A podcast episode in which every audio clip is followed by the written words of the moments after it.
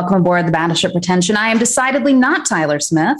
I am David Bax. Tyler Smith is not on Safari. As listeners know, he's back from Safari. He talked all about it last week. He's, He's just simply lazy. on assignment. yeah. He's on assignment. No, it was it was Safari. Now it's assignment. He was back in between. I was on assignment last week. Now we're all uh, uh, gathered. The, the the people we have gathered today. Uh, I don't think we've all been on the show together for a year, right? Correct. the last time we did this. Um, and I'm going to introduce uh, uh, all of them. Julie, you said you were not Tyler Smith. You didn't actually say your name. That's true. I was trying to maintain an air of mystery. I am Julie Sosnovich. Okay, that's it. Uh, Yeah. And yeah, so Yeah. Julie and I are hosting this episode, and you Yeah. two are the guests of this episode. Okay. Just to be to be clear. So That's that's where I've always wanted to be. what. I invited my husband out of charity because like he just didn't have anything to do and like I felt bad. So Yeah. I was just like, oh, like we're podcasting. Like if you just want to come along, he just like looked really sad. So Scott Nye is also here. She told me this in the middle of, um, but you know, Yeah, short I notice. came around. Yeah. Well, no, we'll, we'll get to introducing your, your your husband and our and our other guest in a minute. But first, I want to tell you, Julie, and you, the listeners, about Tweaked Audio. Uh, tweakedaudio.com is where you go for professional quality earbuds in a variety of stylish styles and colorful colors. They look great. They sound great. Tyler and I use them each and every day of our lives. I could tell you what I was listening to today, but uh, Julie, what if you if you had a pair of tweakedaudio.com earbuds? I don't know if you do or not. What would you recommend listening to on them? I would recommend via a shameless plug to check out my friend's band. It's called Super OK, the letters OK. Um, they released an album wherever albums are available Spotify, Apple, all your streaming services of choice. Um, a Title? back. Um, it is titled um, Departures. It's very kind of like Foo Fighters y, Muse. Okay.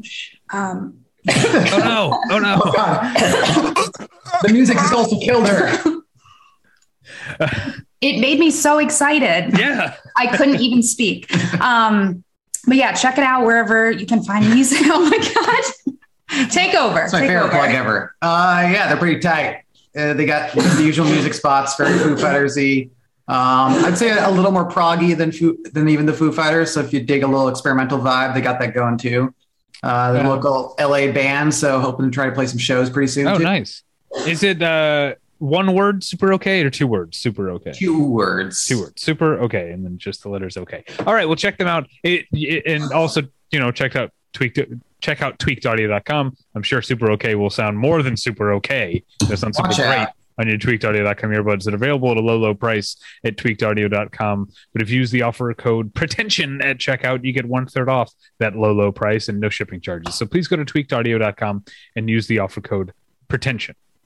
Getting the smile and confidence you've been dreaming about, all from the comfort of your home, isn't a total mystery with Byte Clear Aligners. Just don't be surprised if all your friends start asking, What's your secret? Begin by ordering your at home impression kit today for only $14.95. Byte Clear liners are doctor directed and delivered to your door. Treatment costs thousands less than braces, plus, they offer flexible financing, accept eligible insurance, and you can pay with your HSA FSA. Get 80% off your impression kit when you use code WONDERY at Byte.com. That's B-Y-T-E dot com. Start your confidence journey today with Byte. Okay, we're back. Julie, are you okay? Yeah, I, you know, that was, I just like got something in my throat and it was super embarrassing and we all got to live that moment together. Suddenly taken with consumption. I know. What What's funny is we're about to talk about TCM Fest, and at one of the movies, the woman next to me had the same thing happen. Literally, like four seconds into the movie, took a sip. It went down the wrong pipe. She spent Yeah. forty minutes. 40 Cough. minutes? She, it felt like she spent half the movie coughing. Oh my and God. then and then when she finally calmed down, she fell asleep. And she was doing this thing where she wasn't she wasn't snoring, but it was like, like like a cat, like my cat. Yeah, yeah. Um, and uh, didn't ruin the movie for me. Still ended up being my favorite movie of the festival. We'll, we'll get to that later. Ooh, Uh, first, I want to introduce uh, Julie's uh, lesser half, Scott Nye, Hello, still married. and uh, joining us once again from Nerdist, Kyle Anderson. Hello, I'm also still married, although my wife is not here. Yeah, we're all we're all married here. That's weird, Uh, isn't it? Do you ever think about that? Not to each it is? other, to be clear. No, no, no. We are. Not weird. David like- and David and I are married right, right, yeah, yeah. to each other. Mhm. But it, yeah. Anyway, I sometimes I'm like, that's weird. I'm like married. My birthday's coming up, but I'm going to be 38. That's weird. Yeah, yeah. I'll be forty this year, and I'm uh, a It's weird. married a married man. Yeah. It's all happening, folks. Anyway, that's that's that's what I'm up to. Well, is at that this I'm point- old. At this point, 'cause Sure. my wife, my wife and I will celebrate our eighth wedding anniversary Mhm. this year. So we have, it's been for the past few years now. We've been married longer than we had been married. Mm. I think that was a weird thing to realize that the marriage is not. It still feels kind of new Mm. to to me, but it's almost eight years old. We survived the seven year itch or whatever. Oh. That the oh Natalie's parents loved to tease us about that when we were coming up on our seventh anniversary. And it was quarantine time, so those were itchy times. Yeah, Yeah. that's true. That's true. Um, but we're not quarantined anymore, whether or not we should be. Uh, we're attending film festivals, including the TCM Classic Film Festival, which uh, the four of us all attended, and we saw hella old movies. I, I mean, both hella movies that are old and movies that are hella old uh, in, in Hollywood and Highland.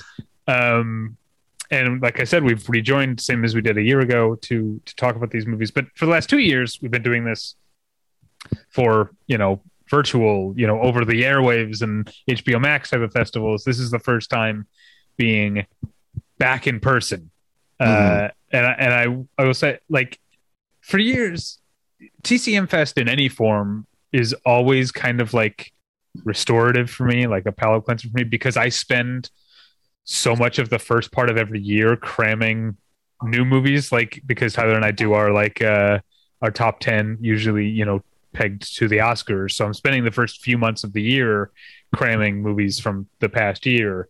It's a great like splashing cold water on your face to just like dive into like a whole weekend of watching movies that are that are old uh and and it, it, it kind of like uh uh it's such a change of pace in such a good way and it refreshes my like faith in movies and, and reminds me of like what uh drawn me to, to to movies over the year and I, and I would say this this year adding that it's also back in person was e- even though like when I run down the movies that I saw this year, this was not the strongest festival year for me uh, in TCM his, in my my history at TCM.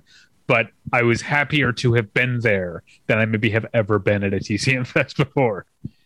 I, I feel that way too. Um, to in a lot of ways, I think what's interesting, especially last year when they had what was on the television and then also what you could stream on HBO Max. So they had a huge swath of movies, and there weren't. And I feel like those movies last year were a lot more. I don't want to say diverse, but there was like tons of different types. It wasn't all just, and it felt like this one because they were we were back together. It was a lot of like old favorites and stuff like that. But it was like it skewed very like there were tons of pre-codes, which is great. Those are always fun to watch, but it doesn't mean that. But I don't know. It just it, it felt like well, there's not a lot of variety here in terms of you know um eras. I suppose is what I mean. Like it's it's it was really it really skewed from like 30 to like 60 something is which I guess is like that's what classic Hollywood is. But Scott, uh, if you remember a year ago, you gave me trouble for this exact thing for for being the guy who just watches old old shit at the at the festival. I did even more so. At least last year, I watched like News from Home. Uh, this year, the most recent movie I watched, and the only fully color movie that I watched the entire festival was from 1957. That's that's Live as new past, as I man. got. Yeah. but I, like I said, I kind of needed that. By the way, Sure. Scott, you're um you're a little more echoey than Julie. I don't know if you're uh, further away from the mic. I'll get closer. There you go. I'll There you go. soothe the That- listeners with my dulcet Dulcet tones. tones. so, um, Harmonized on that. Let's do that. First. dulcet tones. Yeah. Julie Um, Scott, did you feel ha- have, Yeah, similar I- experiences? I um I think the festival it, wa- it was great to be back in person um but it was like it was kind of a transitional year in some ways because it's like we had to keep our masks on we had to do a vax check um the complex it was in was half shut down because they were Yeah. doing active construction on it um and then one of the main theaters that they use is closed so it was like oh my god yes we're back in person kind of um Yeah. so like it was great but it was this sense of kind of like we're easing back in some things are being worked out you know Yeah, were you guys able to eat okay? Very few food options. No, Um, We no, I- I found- literally was not able to eat okay. we found a Japanese restaurant in Ho- Hollywood and Highland, The top floor Uh, one. the top floor one. Dave and and I that went there place, during AFI Fest. Solid place. it's a solid place. And we, Oh wait, oh Cho- Choishi, Choishi, yeah. not Japan House, which is like I think That's newer. Yeah. That's and, newer, and yeah. I think also quite expensive. if I- I'm Yeah. sure. yeah. Yeah, but we went there one time to get a beer. My my uh, my buddy Mike, who writes for Boulder Weekly, ca- always comes out, and this is you know this was his return too. So like we did the we did the whole thing up, even though I you know don't live that far away. None of us live all that far away from the theaters. Um, he and I got a hotel room uh, right there on Highland just so that we could walk and not have to worry about driving back and forth every night, which was super fun. Were you Um, at the Loews Loews Hollywood? No, we were on at the Boulevard, which was just across the street Okay. Um, which is a, just a, a just okay hotel. Um, I think if next year we're going to try to get one of those, at least one of those ones on the other side of the road, so that we don't have to cross any major streets to get to Yeah. the thing. That was, I mean, that's fun though. yeah, it was fun. It, we had a really good time. Um, but so anyway, we were like, um, every morning, like it was like we go to you know Starbucks or whatever, find somewhere to get breakfast, and then get in lines. Um, but we were always looking for something close-ish to eat, and we found just that um, Cho Uishi upstairs, and sushi was good. The next day, we were like trying to find something to eat, and then Mike goes, "Well, I bet they have ramen," and I was like, "Cool," and we just went up there and had ramen. So it was like, Yeah. I did um, eat at the the little pokey place with like the like Chipotle Poke place style very like poke solid. place, and that yeah that that was actually pretty good. But as far as like sitting down and having a meal, now you guys know I am generally a big fan of Cabo Wabo, which is Of still course. open, and is I do think is good food. I didn't go at all this year, and I'll tell you why. I walked up to the door and they had okay. Kyle's nod- nodding. He had the same experience yeah, they had a sign on the door that's like we don't discriminate on the basis of you know sex or gender or race vaccinated or unvaccinated and i was like oh dog whistle Yeah. like this is a stay away yeah. And it's like i mean i knew because i during afi fest i had gone there and i was aware that the manager of Cabo Wabo was anti-vax because he was not quiet about it while i was there but it becomes a different thing when it becomes like signage that Yeah, it's policy restaurant. it, it feels like it feels like i'm actually like supporting something i don't want to support if i Yeah. if i cross that threshold so i it's i'm uh, i'm bummed because like Cabo Wabo, like the food is good the price is not objectionable and they had free wi-fi there, yeah. they had free wi-fi. It was like such a great place to at a festival at afi or tcm to hang out but i don't think i, I don't know if i can go there anymore. I have to find a new but hopefully something else will open. I've before we even get into the movies i have some bones to pick with hollywood and highland or i guess ovation is what A it's very called. universal topic that all Yeah. your listeners will appreciate. I love the local LA shit, and I did before Yeah. I moved here too. So I'm sure other people do as well. Well, yeah, I mean, it's so- still a complex in development for sure. it's still in development, yes, and the and it, the new design of it is kind of bland. Although I did hear one uh, uh, friend was talking to me about it and said he preferred the like gra- fake grass in the interior to the old fountain. That it looked more. I kind of do too, Maybe. honestly. but I don't spend that much time over there. Well, I, sure. What I really have a problem with is that I don't. It seems like there was not. If there was not, because I I know there's like an you know, it's a mall and it's called Ovation now, and I know there's like an Ovation ad, administration because I'm like on their email list. I get email like blasts from them. I feel like they should have done a better job, and this happened today at AFI Fest too, of communicating to other businesses in the complex. Hey, there's a thing going on that that hundreds, if not thousands, of people are going to be at because it seemed like the businesses weren't prepared. I felt Right. like wait times were often very long. There's the the Peet's Coffee, which is also weirdly a bank um, there. Like I almost missed Angels with Dirty Faces because like Because the teller wouldn't get those 20s out fast enough for you. no, that's the thing. There's one person working the coffee stand, and there's like a Capital One employee, and like all of us are just like waiting for our coffee, and it's taking forever, like 25 minutes for coffee, and the and the Capital One employee is like, yeah, on a Saturday morning, there's normally one person every half hour, yeah. and it just seems like that. Why, if they're not all part of this, if they're all part of this complex, why are they not all aware that there's Because that's a- a godless place. Hollywood and Highland is a godless place where you can expect nothing. Yeah. No matter But what you call it, it's terrible. Even the Chinese Six on Saturday night had one bartender working.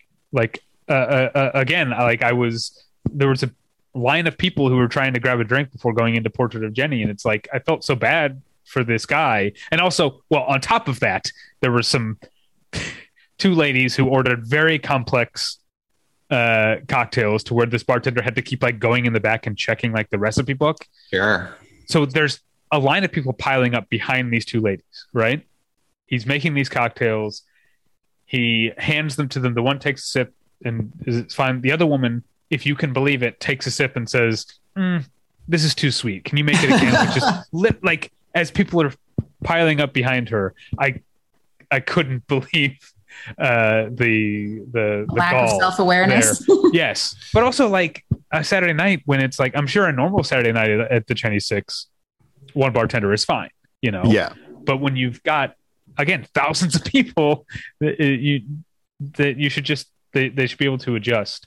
Um, last thing I'll say about the Chinese Six that I kind of dawned on me. I think Ed Art's also been thinking at AFI Fest last year, but they this Chinese Six multiplex the six theaters that are kind of attached to the Chinese theater for non LA people who don't know this thing um, was built in 2002.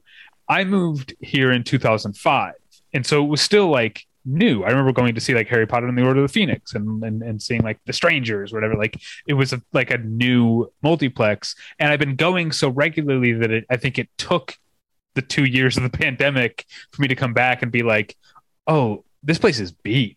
Like, Yeah. this Yeah, place yeah, could yeah. I felt the same way. Yeah. it, yeah, th- this place could use a new coat of paint, or like it's it's it's run down. This, this And this- theater. but I've been going for 17 years, so I didn't realize. and they need to refurbish the seats too i have to say like i'm usually very lenient on theater seats because you know uh that's part of the experience a lot of the time but like after a weekend of sitting in those like my my legs and butt were oh, real my sore was feeling i for couldn't sure. it was so and then i only ended up seeing one movie at the um uh, uh the legion and was just like oh these seats are amazing because they're like Yeah. newish and stuff Yeah.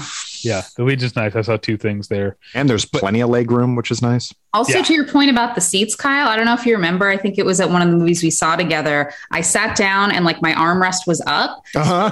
put it down, and I shit you not, I have never heard a louder creaking sound in my entire life. It was like during an intro, and it was just like, and I was like, oh my god, oh my god. So th- I was doing it slowly because they're like a little heavier, and then I just looked at him we're laughing, and I, I was just like, I got to just do the rest really fast. So I just slammed it down. What you didn't know is that you actually were, while you were doing that, decapitating a mouse. Oh, that's a shame. Yeah. Now I feel bad. Yeah. Okay. Wow.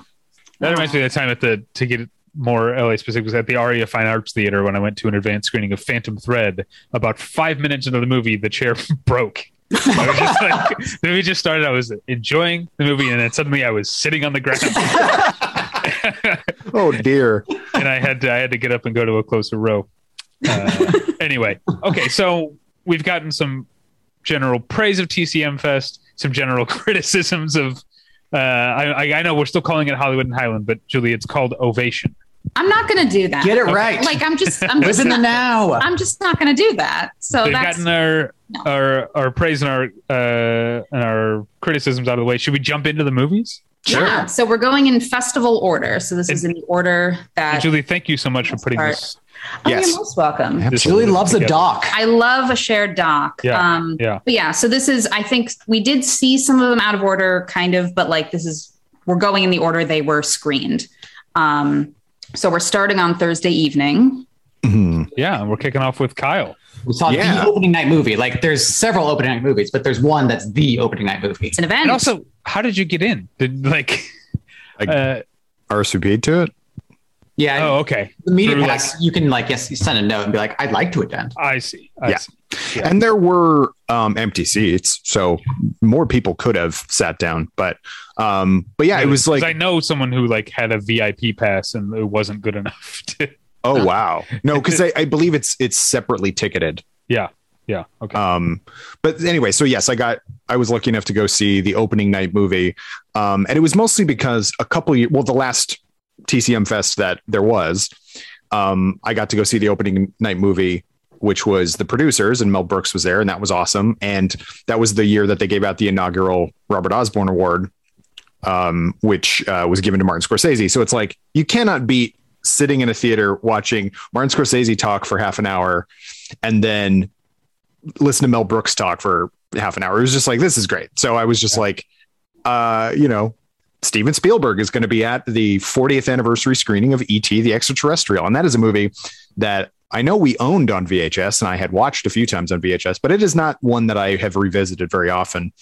Um, and so rewatching it, and it was the it's a remastered version, and it was the remaster of the original. And so if anyone remembers that, like the DVD version that had weird special effects and stuff like that, and they took out the um, the guns that the cops had and put walkie talkies. That's all gone. The, the guns are back, baby. Um, they God. point shotguns at children. Um, but um, so I, it was interesting. The other interesting thing about the rewatching of it, because it, it, it, it looks different than a lot of um, Scorsese, or uh, Spielberg movies. Like it's a little grainier. It's a little more like, I mean, it's shot almost entirely, or at least a good chunk of it is shot with like kind of fading light, kind of like either dawn or dusk kind of looking light, which is it gives it an interesting kind of like um, texture to it. Um, but I like picked up on stuff that I obviously never picked up on when I was a kid, which is like, with the exception of Dee Wallace, like anytime there's an adult in the movie, they're shot from like mid chest up. And so you never see their face until the end when you see Peter Coyote's face and all the other scientists and stuff. Um, oh, and like everything's kind of scary. Like I, I, remember growing up with people who thought ET was a scary movie. Um, and I was like, what are you talking about? And then watching this, I go, I can kind of see it because everything is sort of like from a kid's point of view. It feels, it feels scarier than it maybe is otherwise. Um, but other than that, I, it was weird. I remembered like every bit of it, like every scene. I was like, I remember the scene and I haven't seen it since I was a child basically. So, um, that was interesting. And I'm not sure, I know some people, and maybe Scott, you were one of those people who does not particularly care for ET. I mean, I haven't seen this since I was late high school or late college. Okay. I did not care for ET. Yeah, I, um, I am also a bit of an ET skeptic. Having revisited it as an adult, I I think it's I mean, it's it's very episodic, which is obviously there are plenty of movies that are episodic, yeah. that are that are great, but it's episodic in a way that I think feels kind of shambolic. Agreed, and, and yeah. yeah. it's like, oh, well, now's the time they do this. Like it, it felt like a lot of that, and so I enjoyed watching it, but I'm like, I don't, I don't think I loved it as much as like a lot of people, excuse me, have um, that kind of fond memory for it, and also like, so Ben Mankiewicz talked to um, Spielberg for 45 minutes almost actually before the movie and they went basically went through his entire early career up to ET and like talked about all the other movies. And then I was just like, that kind of got me. I was like, oh man, he had basically, with the exception of 1941, he was going strength from strength to strength and all this stuff. And it's like, I was all excited to rewatch ET, which I hadn't seen in a while. And I was like, I know it was a huge, huge, huge hit, but like, it's it doesn't hold a candle to like Raiders or Jaws or right, anything like yeah. that. It's just kind of it's like a cute movie, and like even even the ET puppet sometimes looks real bad. And like and i'm sure and i think that was some of the stuff that they changed with the the dvd release when they added the cgi effects and stuff like that which i, yeah. I don't i don't think is yeah, better I, but... I, think i'd prefer the bad puppet in the bathtub to the the obvious cgi in a 1982 movie. Yeah exactly. Yeah but so i, I mean like not 1982 not like labyrinth level cgi like, no. You know whatever what year whatever year they did that like, i feel like it was 2000s yeah mid 2000s sometime. Yeah. Um yeah, that. but yeah it was but like there's definitely the wide shots when it's clearly somebody just in a weird potato costume kind of like moving around.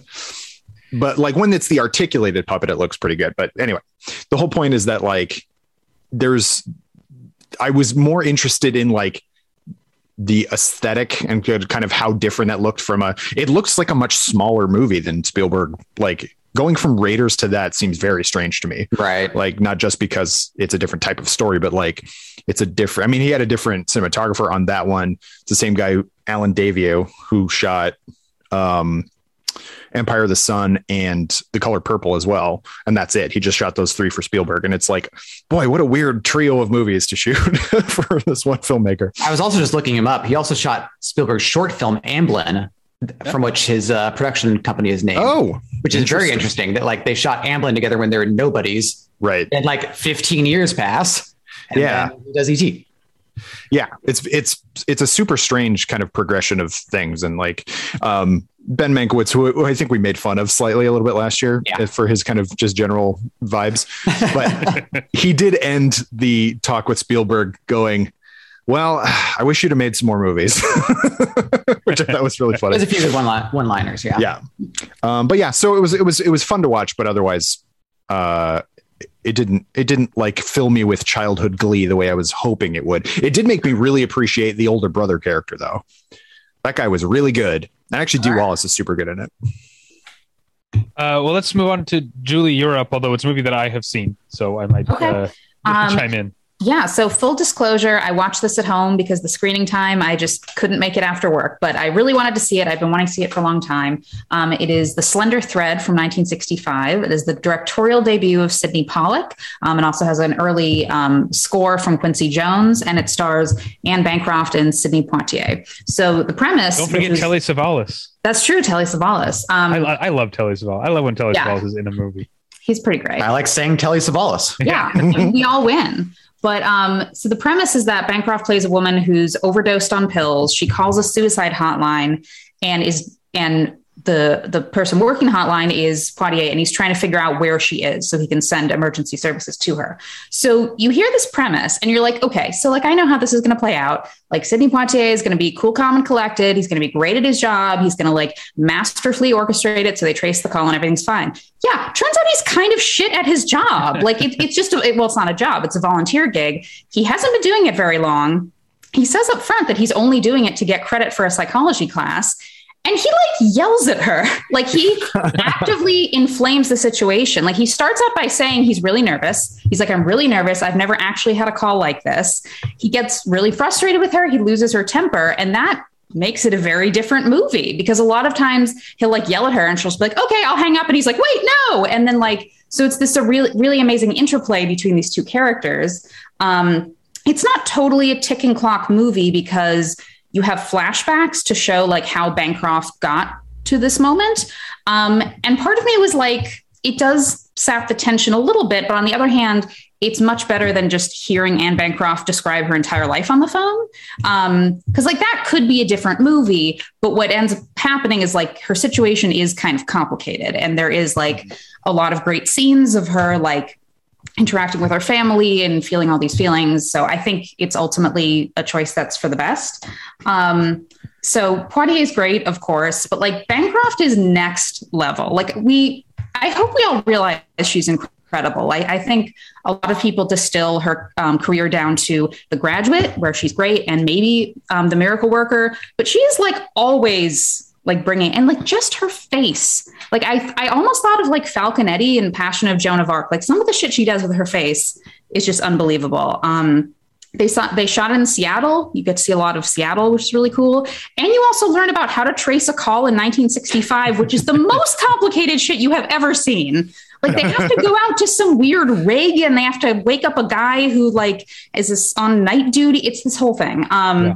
But yeah, I really enjoyed it. I don't know, David, if you feel the same. Uh, yeah, I, uh, I'll definitely second what you were saying about Anne Bancroft. There is a, not that I have any problem with the flashbacks, but her voice acting is so good that almost sure. it might have been able to carry it. You know, because she's playing she's playing someone who is over the course of the movie the barbiturates are setting in and she's like yeah. slurring a little more and it's mm-hmm. uh, it's really great voice acting what i think what i really liked um i mean i liked a lot of the things about the movie uh what i really responded to is the bits of in, in addition to all of uh, the the plot and character stuff, the little bits of like color that that the screenplay or Sydney Pollack whatever uh, throws in. Like there's a part they go to like a go-go club or whatever in one of the flashbacks. Oh yeah. But then Well, they uh, call it a discotheque, which is amazing because she's like, We're gonna go to one of those like what's it called? And someone's like, a discotheque. And this is yeah. 1965, so maybe that's like a new word. Yeah. Uh, and then I guess this is my, I won't give out full spoilers, minor spoilers. There's a part near the end where they know that the cops know that she's in a hotel room. They know what hotel it is. They don't know what room. And the hotel happens to be hosting a like cattle ranchers convention. Yeah. So you've got these like cops, including uh is Ed Asner. It's been a, while. yeah, Ed Asner, Ed Asner, is, one, of the cops. cops yeah. uh, like going through this hotel, knocking down on rooms, and meanwhile there's like drunk people in the hallway. They're like throwing open doors, and there's like a poker game going on. like I, I, I love that because it's um, it's fun, but also I think that those kind of things, the lively music and, and the partying, is sort of meant to remind you of like what life is and and yeah. what she and what this suicidal person is actually like giving up or leaving behind. Yeah. Uh, anyway, but yeah, check it out. It's awesome. I shouldn't have talked so much there because now I have to talk for two movies in a row uh, on my own. Well, now you've done it. Yeah. Yeah. So uh, the first of, uh, yeah, as Kyle mentioned, a lot of pre code movies. I, th- I think I saw three. Um, the first one that I saw, uh, which is also the first of two uh, William Dieterle films that I saw, and the first of two William Powell films that I saw, 1932's uh, 32's Jewel Robbery, uh, which in which um, Kay Francis plays a somewhat uh, kept woman, I guess, who uh, uh, has finally convinced her very wealthy husband to buy her this enormous uh, uh, diamond ring. And while she's there, William Powell and his men, as like a gentleman jewel thief, show up and rob the place, and she develops an enormous crush on him, and maybe he on her.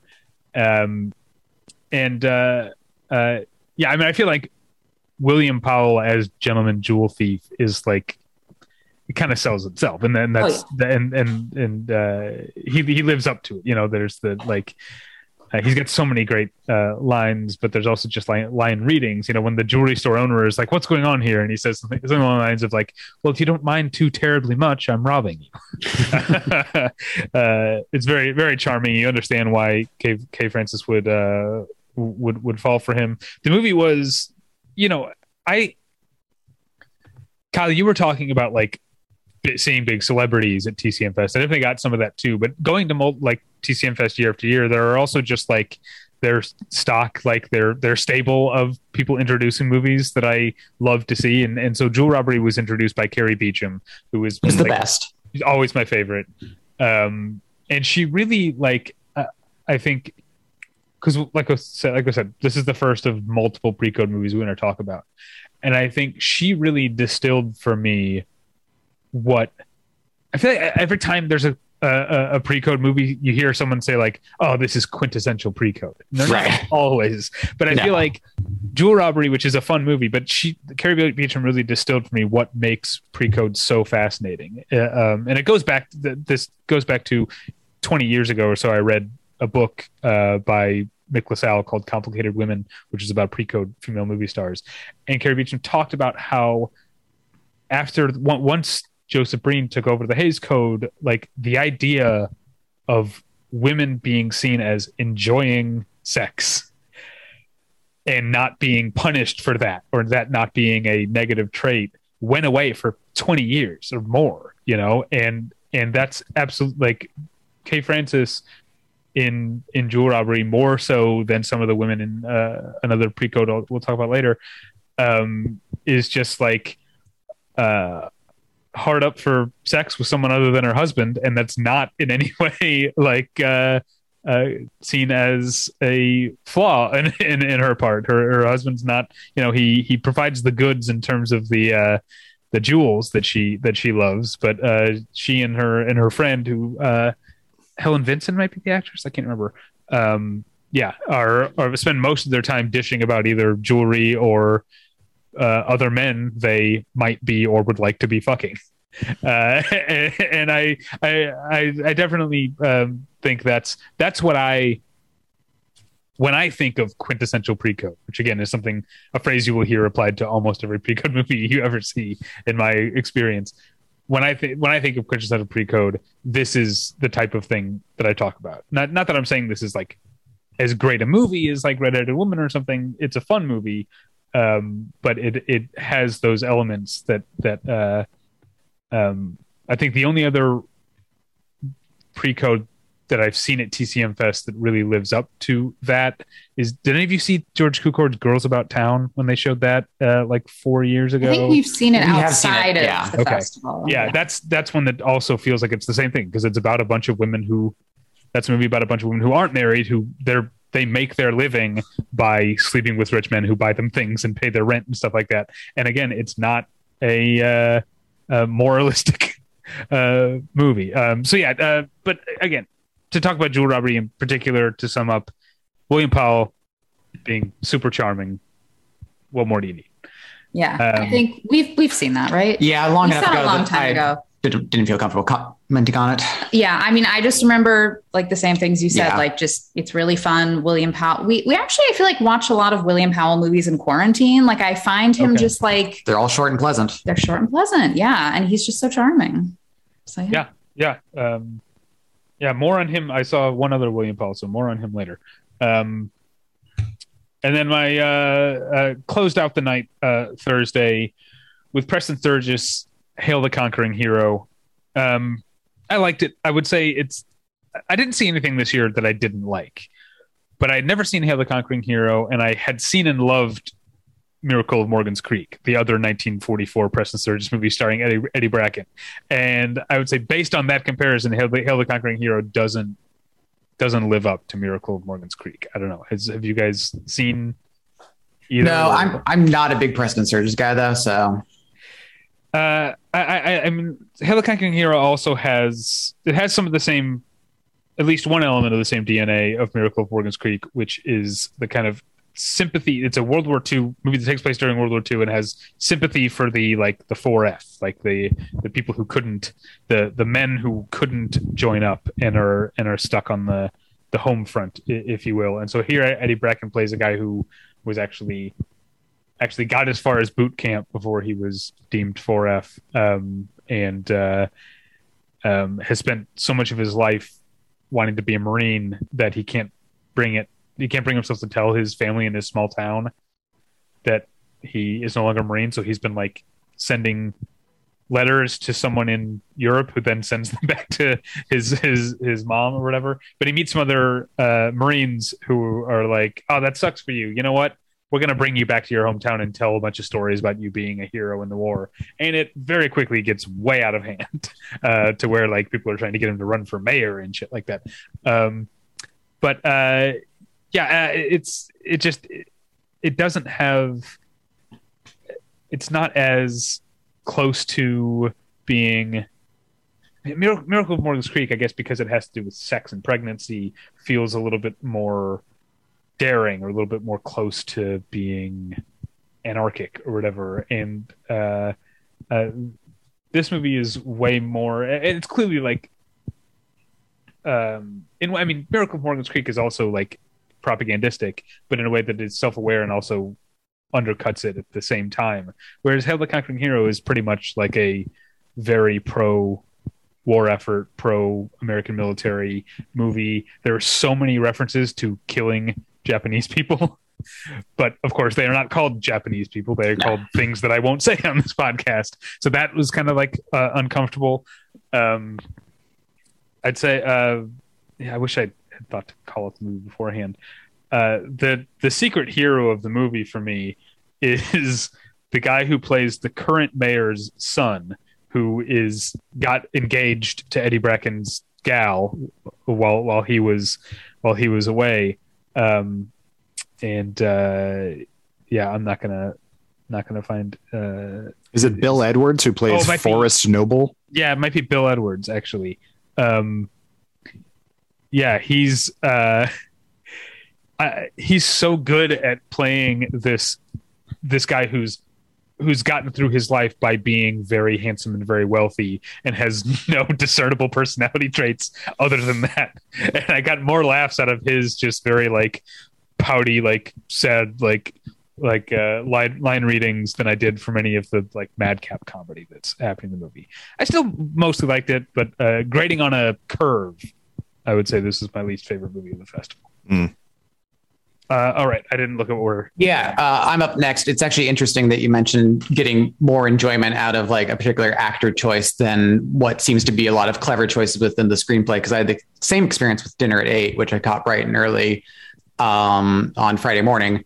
I'd wanted to see this movie for a while. It's kind of a big cast pre-code movie directed by George Cukor, um, who's you know, notable in and of himself. Uh, it has an interesting screenwriting tag team of Herman J. Mankiewicz, of course, of Citizen Kane fame, and also of many clever screenplays fame. Um, so, you know, pretty easy to attribute all the lines to him. So it's him and Frances Marion who wrote like The Wind and the Scarlet Letter and all these other like silent melodramas. Um, and it's definitely a mishmash of those. There's a lot of super clever lines, and then there's a lot of like sudden melodrama. And the vibe shift, um, you know, as we're all experiencing, there's a vibe shift going on. Was I, I, think mostly worked pretty well. I, I, tend to like a very high heightened mix of tones and some sudden uh, aggressive shifts. I just don't think that comedy for the most part plays. Um, like the lines are pretty cleverly written, but I think they're a little underscored in the acting for the most part. That the actors are like, check out this clever line I've got. Won't this be fun? Um, and the cast is certainly notable. So um, no slag on them much. It's I, I attempted to mostly attribute this to Cukor. Um, Marie Dressler, John Barrymore, Wallace Beery, Jean Harlow, Lionel Barrymore. You always get the two Barrymores together. Uh, Lee Tracy, Edmund Lowe, and Billie Burke. Uh, it was fun watching the opening credits of this movie because like people came out big with the applause for Marie Dressler, big for John Barrymore, and then like a little bit for Wallace Beery, and like it kind of went in waves. And there was like one Edmund Lowe fan in the audience, and then they came back for Billie Burke, and they're like, "Oh yeah, she's in it too, great." Um, yeah, pace yourself. Yeah, of course. um, but yeah, the so it's kind of all these disparate, um, well-to-do people getting ready, you know, to go to a dinner party. Um, the dinner party itself is so late in the film that I almost thought it was going to be like a Buñuel premise if they never actually get to it, which I was like kind of vibing on for a while and like this could work. But of course, you know, they have to have dinner eventually. Um, what, what time did they have dinner? Uh, like quarter two. It was really oh, uh, sold to me. Yeah, I know. I was a little disappointed. Um, but uh, for the most of the movie, it's like them in their separate worlds, living their separate lives. You know, obviously MGM was only going to pay for all of them together to only do these very limited scenes at the very end of the movie. Um, for the most part, they're kind of on their own. And the only storyline that really worked for me was uh, Jean Harlow, who is married to Wallace Beery. She was like clearly a former showgirl that he just married because he thought she was a grand old time. And now they're both sick of each other and just yelling at each other all the time and getting Wallace Beery and Jean Harlow yelling at each other is a great time. Um, she kind of got the biggest laugh from me, and I was the only one laughing at this line, which kind of shows how out of sync I was with the audience. Um, so Wallace Beery is this like very accomplished businessman, uh, getting called off to Washington to be, potentially be a diplomat. He's going to meet with the president, and she's completely unimpressed with all of this. She doesn't care. She's like, "You're going to drag me to Washington eventually." He's like, "Yes, of course. You're my wife." And she's like, "Screw you. I love New York. I love living it up." Because she's Jean Harlow. Why wouldn't she? Um, so while that's going on, um, she's having an affair with her doctor, and you know she keeps like faking illnesses to bring the doctor over. And the doctor comes over, and he's like, "Well, what's what's going on today?" She's like, "I'm not feeling well." And he's like, "Where's your husband, Wallace Beery?" I have no idea what Wallace Beery's name is in the movie. I don't know what anyone's name is. Who cares? um, and she just goes, the president called him to fix things or something like that, which was so deeply funny to me. And zero other people in the movie were laughing. Um, but I was having a grand old time, at least for that moment. Uh, for the most part, it's a two hour long pre code movie, which is kind of like testing the limits of that kind of thing. Um, and so it just felt a little drawn out and kind of had snappy pace like a jewel robbery or something like that does. Um, and it was kind of like a bloated star vehicle, and I could kind of feel that, I guess.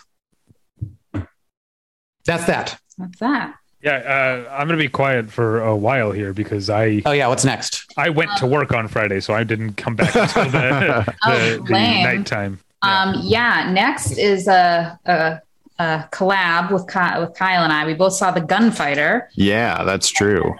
Um, my first note here is what a picture. Um, yeah, totally. That, that is my capsule review, but basically, it's sort of I mean, High Noon is the easy comparison only insofar as it is a Western in a contained time frame where a bunch of characters converge in a small town. Um, but the actual plot is that the titular role, it's played by Gregory Peck. He arrives in town to settle some business and kind of dredges up a bunch of, you know, there's friends, there's lovers, there's enemies. It kind of seems like any, everyone in this town has a connection to him, good or bad. Um, it's um, about the cycle of violence. Um, it's about how violence begets violence. Um, turns out the thing about being a fast gun in the Old West is that it makes you famous, which then makes people want to kill you so they can say they killed the fastest gun in the Old West. So people just come up to you and start shit. And he doesn't want this shit. Like he doesn't want to always be doing this, but then he ends up having to kill people in self defense. So it just like puts a target on your back and is like exploring violence in that way until it culminates in an incredible ending. Um, the role was actually written for John Wayne, who was interested in it, but he uh, lowballed the screenwriter, so they took over to Fox. And um, Alan K. Rode did the intro, and he was like, "I think it's actually for the best because Gregory Peck, I think, takes this role in some directions that John Wayne might not have. Um, he's a lot of like sensitivity and vulnerability. Also, there are plenty of movies where John Wayne is a grizzled cowboy. If that's what you want, there are not a lot of movies where Gregory Peck is a grizzled cowboy. So it's just yeah. like something different." Um, has a great supporting cast. Um, and yeah, it's also about fame. Like everyone in this town knows who he is by name, but they don't know what he looks like, which is like played for comedic effect in one scene. But people are literally just like, like they let the school out. Like all the kids in the school get to have the day off to go stare at this guy. And it's just like, this is like the 1850s or something. And it's just like a weird meditation on how that legend can grow even then but he doesn't want it. His life is not better for it. And like mm. every town he shows up, they try to get rid of him because he's going to cause problems. But I just thought it was like, it's really more of a chamber drama. I thought it was just like really incredible. Yeah, I completely agree. I, this, I, this was the first proper movie. I won't, I'm not saying that ET isn't a proper movie, but this was the first. When I think of TCM Fest, I think of old black and white movies. Um, but this, so this was like the first proper one that I was really excited to see. And with the exception of one other one, ET and that one other one, which close to the end of the fest. Everything else I saw was a was a new one to me, um, and so I I kind of wanted to kind of you know this one was a western, a bunch of I saw a bunch of different um, like genres, and that that was something I was specifically trying to do um, to add add variety where the fest chose not to have it. So anyway, um, I'm a big, I love Gregory Peck in a lot of the Westerns that I've seen him in. Um, he's really good in this movie, The Bravados from, uh, 60 something um, where he is a man seeking revenge. Basically he's doing it the other way. He's the one who's hunting the the outlaws or whatever. Um, and in this one he's really like i love that he plays it so restrained for the most part because just like julie said he doesn't want to kill anybody. Like early in the movie there's a there's a moment when he's just just wants a drink and some young kid starts something he has to you know uh, he has to defend himself. He leaves town and then that's not the end of it. There's you know like basically he, somebody wants revenge on him for that and all this stuff. And so basically he all he does is kind of just sit in a corner of this of this saloon. Um, and the saloon owner does know him personally and that's Karl Malden and one of in a, in a delightful role, I would say. Karl Malden is having a great time in this, but everybody just like swarms this this building, and he just kind of sits there, and it's it is one of those things where like I knew it was like I figured what was going to happen, not not fully, but just like but I was still tense the entire time. Like, get out of town. Like, I just kept like thinking, like, this man needs to leave town. Nothing good will happen if he sticks around. But it's like he has a thing. He w- he won't leave town until he does it and all this stuff. Um, I yeah, I thought it was outstanding. This is like the, this one got released on Criterion a year or two ago, and it was it was always on my like soft list of like I this is one I would check out because yeah same. the recent the recent westerns that they've put out have been really good like mm-hmm. the Furies the Anthony Mann movie I'd never even heard of is is a fascinating movie um and you know like uh some of the Delmer, Delmer Daves movies that they put out but anyway so this is this was a, a Henry King joint um and yeah Alan K Rode talked a lot about William Bowers the uh the writer. The movie um, was Oscar nominated for the screenplay too. Yeah. And it's yeah, it's super good. And it's not it's not about it's not about shooting if that makes sense like it's about violence without being very violent. Like yeah. it's it's all about the threat of violence. It's all about um, trying to put violence behind you and then some people like that's all they care about and like there's you know all the little boys just are like constantly throughout the movie are talking about who's a bet who's who's a quicker draw is it Wyatt Earp or Jimmy Ringo and Jimmy Ringo is um, Greg Peck's character so it's just like just constantly like arguing over who's the fastest gun it's like you're who cares you know what I mean like ultimately who cares when someone's dead. So, um, and it ends in like a a real gut punch. Oh, the ending! Oh my god, the it's ending, so good. It's an alt. It's like even if you sort of know where it's going generally, just like the way they stick the landing, it's like the, a gymnast 10. It's like yeah. so good. Yeah. It's so good. And I think, I think the, uh, the unsung hero of the movie is the Marshal played by Millard yep. Mitchell. He's mm-hmm. so good. Like yeah. I've seen him in other stuff. He's, he's a film noir staple. You've yeah. He was also maybe most famous for being the studio head and singing in the rain. That's right. Yes. Which, um, but he, yeah, yeah he's so good. Cause they used to be, it's revealed that he and Jimmy Ringo used to be kind of like associates in their like rowdier days, but then he went straight and now he's just like trying to live this honest life. And he, yeah, he's great. And he doesn't carry a gun, and everyone thinks he's a softie because he doesn't carry a gun. It's like, yeah, yeah, it's it's it's a tremendously good movie. I was really excited to finally see it, and now I'm like really stoked to eventually buy that Blu-ray because I want to watch it again. Yeah. Two, um, well, four thumbs up. For- four thumbs up. uh, the next one on the list is me again, and uh, I'm stick I'm sticking to old black and white movies. Uh, this was an interesting one. It was sort of just like it just kind of fit in my schedule. I, it wasn't like one that I was all that excited to see, but I was kind of I was happy that I saw it. It is it, it was billed as Spy Smasher Strikes Back, and actually, what this is is not a, a real movie. There, I said it. It's not a real movie. um, it's uh, it's an old Republic serial, which are the 12, I think it was 12 parts. And Ben Burtt, who is a TCM Fest staple um, and also a Oscar winning um, sound designer and uh, editor as well, he decided to take it upon himself to, because there weren't superhero movies back in those days, but there were old serials. And so he basically edited as much as one can these this 12 part serial into a feature film. Um, and uh, the, the hero in it is named Spy Smasher. And I'm going to give you two guesses as to what he does. he, he smashes spies, everyone. Oh, okay. Uh, yeah. So it's like, it's a super World War II type movie where like the bad guy's called the mask and he's just a, um, uh, a Nazi like submarine commander who like puts on basically just a, a, a headband that has like a, a piece of cloth over it with eye holes, and then that's how he's the mask. Like it's ridiculous. Um, but I guess that was in the comic strip.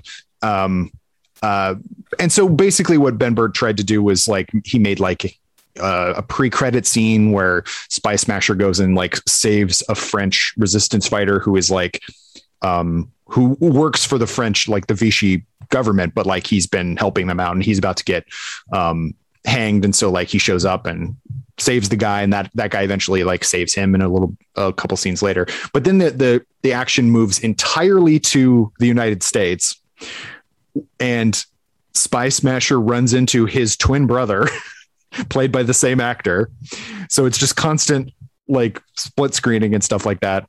And they have to try to find all of these different like bomb components because the the mask wants to blow up like a harbor or something like that. It's it's very convoluted. And and Ben Burtt said in his introduction he was like um, the thing about these is that they were heavy on action and like spectacle and almost no character development. So it's like it's just wall-to-wall action basically.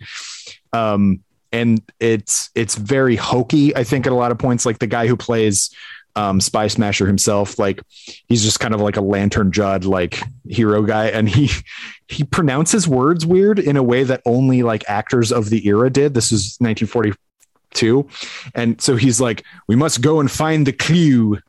Which, and he says clue like that a bunch of times and it's just like that's so weird um the girl in it uh is basically not a character. Like she is essentially she is the daughter or niece, I forget which, of the admiral. Okay, so his like boss guy who gives him the orders and like he uh you know call have the admiral bring in the but they're all on land. Like what is he the admiral of?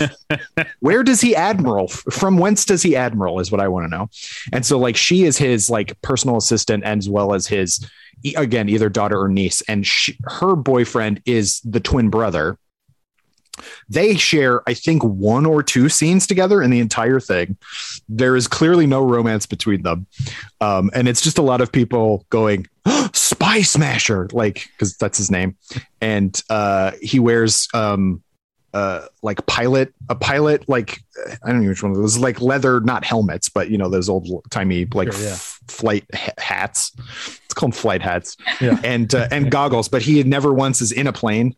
Oh no, he is in a plane, but he is not piloting it. His twin brother, who does not wear those things, is the pilot of the plane. Um, and, but the action in it is like surprisingly good. They they had like model effects, they had you know explosions and stuff like that. And and Burtt talked a lot about like the team behind that and how like um uh they were like way ahead of their time in that way. And the, actual the, like the fist fights are genuinely impressive, especially for the time because it is just guys throwing each other at each other. And like there's a lot of fights like on staircases and like the guy who plays Spy Smasher uh, well, the the stuntman who plays Spy Smasher like jumps off of stuff a lot, and like it's it was really impressive to watch. But after like 108 minutes or however long it was, you do kind of just like you're just kind of numb because it's all just action nonstop. There's very and there's and stupid dialogue. So it was it was an interesting, it was a fun thing to watch, you know, in the morning on a Friday. But it was it was not like it wasn't. I wouldn't say it's like good, but it was it was fun. Yeah, those things are meant to be watched in 10 minute chunks before something else for yes, exactly. yeah. Exactly. So I was uh I had a good time, but yeah, it was it was uh it numbed me to there the rest were, of it for a while. Quite a while ago, Flicker Alley put out a Blu-ray of like a Sherlock Holmes from 1916, like a silent Sherlock Holmes that was like produced as like 12, 10 minute shorts. And it is stultifying to watch yeah. two hour two hour sitting. I've done that a few times. I watched um oh god was it Pathé maybe so the, one of the early French um, companies put out uh, a series of um Fantomas um sh- like yeah. silent shorts and I watched two of those and was just like I, I get it. and uh and and also Republic also did Captain Marvel which I actually own but I've never watched but um uh, my friend Mike's told me that uh, Spy Smash Spy Smasher had way more, way better like fights than the Captain Marvel one did, and I was like, well, that does not make me want to watch Captain Marvel. so, uh, yeah. Next up is me. Um, big big shift here from from action to feelings. Uh, I, I watched uh, watched the group, um, directed oddly by Sidney Lumet. Um, not not one to frequent a women's picture. I, say, I would say overall. Um, but apparently he was mostly hired because he was, you know, gaining some prestige at the time. I think the pawnbroker has just come out, and um, he was known to be able to bring relatively expensive movies in on time and on budget. And this is certainly like a, an unwieldy movie. It's a large cast, a lot of women uh, having feelings. Uh, you got your Candice Bergen, Joan Hackett, Elizabeth Hartman, Shirley Knight, Jessica Walter. Hello. Uh, plus a couple men, James Broderick and uh, young Hal Holbrook. Uh, I'm usually very bad at recognizing like young people or people I really mostly know as older actors, but when they were young. But both Jessica Walter and Hal Holbrook, I was like, oh yeah, I know you. like right away, there's little expressions, and Hal, Holbrook's voice is like the same, which is weird. Um, but uh, it was written by Sidney Buchman, who wrote like a ton of like awesome late 30s like screwball comedies like The King Steps Out and Adventure in Manhattan Theodore Goes Wild. You're at Holiday, Mr. Smith Goes to Washington, Talk of the Town. Um, and then the 50s came and he didn't do anything for 10 years. And if you know your Hollywood history and guessing why a Jewish guy didn't do something for 10 years in Hollywood, you can probably figure out why. Um, and then he kind of came back in the 60s, wrote this and a handful of other things that uh, gained some notice. Um, this was adapted by a book by Mary McCarthy, one of those that's kind of billed as a novel, but was, you know, a very thinly disguised memoir of her own life and uh, her own experiences growing up. Set in the 30s and is about this group of women who um, have just graduated college and kind of starting off in their lives. And man, I love a bitchy, tell all, get it all out there, bunch of high drama women's picture. Um, it's very messy. There's a lot of massive tonal shifts going on, a lot of acting choices all up and down the line. But um, I thought it was super engaging and more than just being like an academic look, look at like women's lives at the time and the shifting cultural standards. I thought it was really emotionally engaged in like how people navigate shifting cultural standards. And it's very much a movie that, like, even though it's set in the 30s, like it's commenting on the 60s big time in terms of like shifting social mores of um, sex before marriage. Uh, you know, I mean, this is like uh, uh, Julie and I often joke about, um, oh shoot, who's the uh, guy that Bill Hader plays on Weekend Update with the Stefon? Stefon. Yeah, this is like a Stefon movie. This movie has everything. It's got it's got abortion. It's got uh, breastfeeding. It's got suicide. It's got uh, sex before marriage. This movie's, you know, when you have a cast of eight notable women, uh, m- plenty of storylines for everybody. Um, and it really gets into um, the tricky state of like being a woman at a time that's like, you know, feels like it's advancing in some ways. And this was true of the 30s as much as the 60s of like, there's massive social and political change going on in the world and women who felt like they were a part of it but also being shuffled into more familiar domestic roles or those that are pursuing professional roles being felt like they're being diminished and put into kind of like uh, comforting feminine role within their industries and how all of these things um, can affect the social dynamic of a group of women who at one point were very close, but who are going off in different life trajectories and experiencing things apart that previously they probably experienced together, and how that all kind of feeds into um, their attempt to develop as real adults. Um, it's also got a great performance. I think I forgot to note it down, but I think it was by Sidney Lumet's dad, who plays one of the women's dads, who's like had had a mental breakdown recently, divorced the woman's mom, and just like showed up at her, her the daughter's doorstep to just like live with her for a while. And his manicness uh, expresses itself through him just cooking all the time. So like every time she walk in the door, he's either cooking or renovating the apartment, which leads to some uh, great little comedic bits. So it's a very kind of varied film. In addition to like, there's definitely the high drama, there's definitely the melodrama. Um, but it's also quite funny in a lot of ways and pretty pretty hip film. I really liked it. Um, and the print looked amazing. This was probably an IB Tech print. It really had the colors baked in there. And this is the pleasure of movies that don't screen very often. Is like it's still in great shape all these years later. So yeah, highly recommend it. Yeah. Um, so then moving on, once again, very big shift. Um, yeah. We, Scott and I saw 1984's All of Me, um, this was part of kind of a Lily Tomlin thing they were doing. Like she like put her hands in the cement to the Chinese theater. Um, she was supposed to do a Q&A at the screening and then was suddenly not available. I hope she's okay. Lily, if you're listening. Well, they said at the thing that she was just going off to set. And I wouldn't be surprised if like Lily Tomlin was just like, screw this. I'm going to go continue to work. Yeah. So, so they sent um, June Diane Raphael in her place, who is her co-star on Grace and Frankie. So she did a Q&A about Lily Tomlin, basically, um, and talked about how influential she was and how unafraid like the thing i really connected to in the q&a was like how unafraid lily tomlin is of looking ridiculous which is i think for a lot of women in entertainment it's very challenging because you have to be sexy and you have to be appealing but like lily tomlin like just goes for it she does not care um, it's an interesting choice of film to commemorate Lily Tomlin because she's not on screen that much. Yeah, I um, so too. But I was looking at it, and she doesn't have that many like traditional leading roles throughout her career in film specifically. Um, but it got her a Golden Globe nom, so like people were listening. So the the premise it's it's sort of a body swap movie, but it's a botched body swap, so it's really more of a body share, I would say. Um, Lily Tomlin dies pretty early in the movie, and she wants to put her soul into a willing young woman.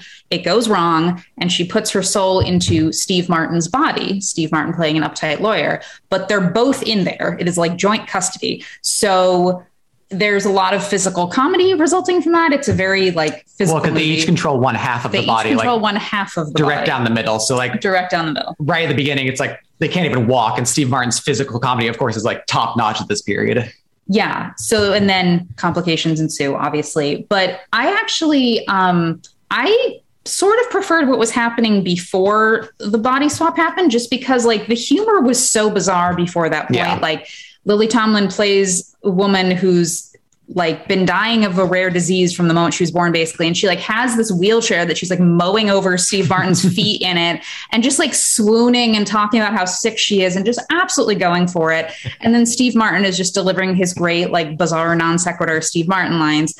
I would say my criticism is that once the body share starts happening it's one joke. Yeah. Like it's funny and there's the physical comedy is great, but it is one. I mean, that's joke. usually true of most like high concept comedies, right? It's like the 1st mm-hmm. 15 minutes are so varied and weird, and they pack in all the other jokes, and then they just hone in on the, on the one thing. I mean, it has a lot of great bits. Like it has a yeah. whole courtroom scene where Steve Martin has fallen asleep but Lily Tomlin is still controlling the body. So she's trying to like impersonate what a man would be doing in a courtroom because Steve Martin plays a lawyer. Yeah. Um, in an amusing opening credit sequence, we learned probably a very successful one as he just pulls the neck brace off of a guy and just twists his head around and it's like, look at this. And this is all like a sitcom, like pre credits thing of like there's joke music playing and the credits are coming up and there's Steve Martin just like twisting this guy's head around in a courtroom. Yeah. I, I think I had like body swap stuff on the brain because for last year's TCM Fest, I watched we watched Innerspace for the first time, which is sort of similar in that it's like a another I would say joint custody yeah. of a single body situation. Um, so I think I had that in mind, and I think that is going for something different. But I think they go beyond just the one joke because they have a lot of set pieces, they have a lot of stakes. Yeah, they um, find so many things to do with that one. So joke. many things to do. Um, so you know, it's not quite there, but there are, there are much worse ways to spend your time than watching Steve Martin and Lily Tomlin go for broke. Yeah. You know? Um, and yeah, there, there is, um, there's an Indian character that's pretty dicey. Um, yeah. We often comment on the bad racial depictions in like 30s movies, but, uh, reminder that extended well past then.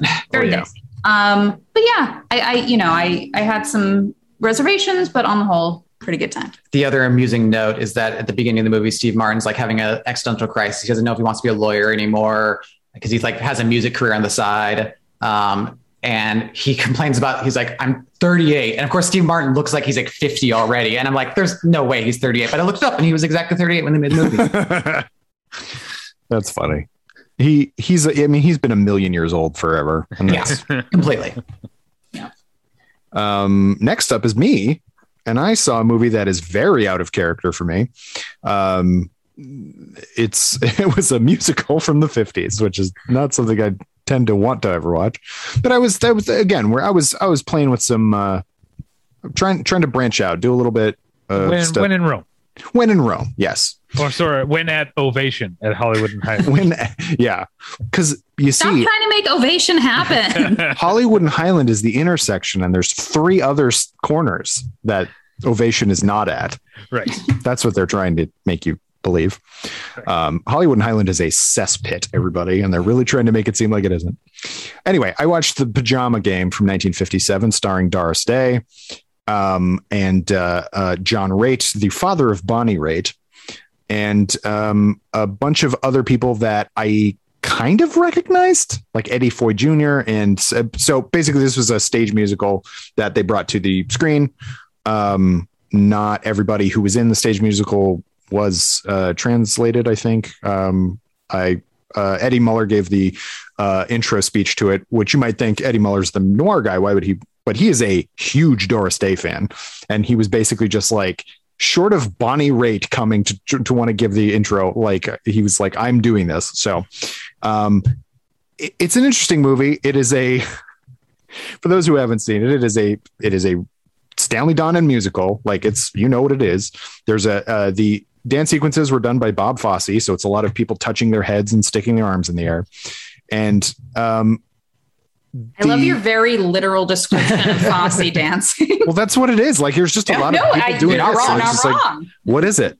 Um, it's not literal dancing, I suppose. It's just sort of like gyrating. Um, it, you sound a hundred years old. what is this thing? you weren't waltzing at all. Um, uh, it's it's it's about workers in a pajama factory, and uh, the workers wanting to go on strike for uh, seven and a half more cents per hour was basically the thing. And our hero, I guess if you could call him that, our beefy man, John Raitt, is he, he comes in. He's got dad bod galore, by the oh, way. Yeah. Like he's and uh, he comes in and he he kind of talks his way into being the the what is he? He's he's not called the foreman, but it's something like that. He's basically like in charge of the factory, while the the, the boss is this blustery old like never give an inch kind of guy. And then um, Doris Day is the um, head of the complaints department or something like that. Um, and they butt heads, but then immediately fall in love. That's just the way musicals work. And then uh, they're on opposite sides, all this stuff. So what the interesting thing about this is that a bunch of a few of the songs, I won't say a bunch, a few of the songs in it are ones you you've known, I have known for my entire life. There was like that Steam Heat, which I think I maybe even sang in choir one time. There is uh oh shoot, there was one other one that I was like, oh yeah, oh the um uh Hernando's Hideaway. I had heard before. That's a, a pretty famous song. And then there was one that I had sung to myself for years and years and years. Didn't know what it was or where it was from. And it's it's the it's the last song, basically the last song in the in the movie, which is like, I figured it out. I figured it out with a pencil and a pad. I figured it out. And it's basically doing the math to figure out how much seven and a half cents is actually worth over a long period of time. Um, and just imagining the various situations in your daily life that you would think of and sing the song to yourself. Literally, anytime someone figures something out, when anytime, anytime something is figured out or whether I am involved or not, I start singing it. But I didn't know what the hell this was from. And I literally just go, oh, hey, that's what this is like that's, that was my whole revelation. Um, but the interesting thing besides those ones is that I thought most of the songs were just not anything. They were bad songs that weren't good. and I don't, I didn't care for them. I didn't think they were all that catchy. They were just like generic mid century musical songs. And like, whatever. Um, I not to say that I was unimpressed by anything. The dancing I thought was very good. The singing was very good. Doris Day, I don't know if you know this, very good singer. Um, but I was just I was just kind of like whatever about it. It's it's fairly funny. Um, it was it was I said this to Mike afterwards. I said, this is one of the most entertained I've ever been about something I didn't think was very good. so or that didn't work for me. I won't say I won't I won't ascribe quality to it because I'm not the target audience, but I had a good time watching it. Um, it is weird. It is a weird like the premise is weird. Like a lot of the performances are weird. A whole section where they go to like the Bohemian Cafe. Yeah, yeah, it's it's re- and they have to like light a match to go through the hallway. It's okay. really bizarre.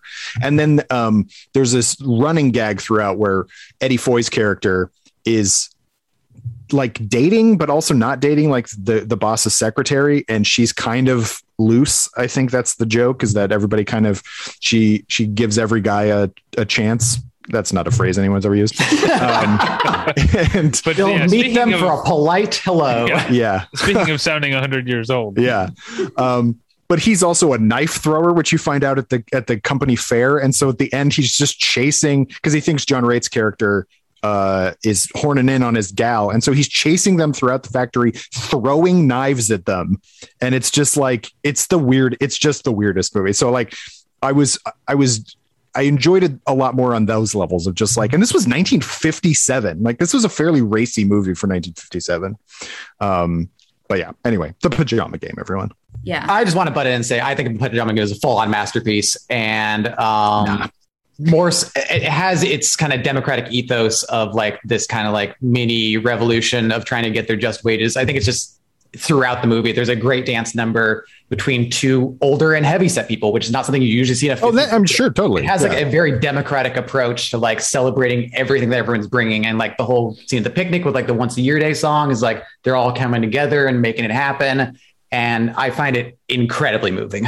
Yeah, oh, I. Well, I'm maybe in between these two poles because we rewatched this during quarantine. Yeah. I think um, I think it's structurally very strange. You kind of just like lose the leads for a while and it does like drift and have these things, but it is very undeniably entertaining. Sure. Um, I just want to call out Carol Haney, who's in a supporting role. They they took her over from the Broadway production. She is fantastic, and she actually died really young, which is really sad. Yeah. But I know that like Gene Kelly really championed her, and she is like physical, just like one of a, a one of a kind performer. She is so physical. She's doing all the Fosse dancing. She has these big saucer eyes. She's singing in this weird. She's like so funny, so talented. She gets to play like falling down drunk yeah, yeah. At one point yeah. in the thing, which is very funny. Yeah, I, I, everybody in it like is good. I just it's literally like just I didn't like the music. Honestly, is what yeah. it was for the most part. But then again, like three or four songs that I know have known. I want to defend life. Steam Heat though because I sing it all. I put every two syllable phrase to the tune of Steam Heat to the point where Scott now just knows that if I go, I got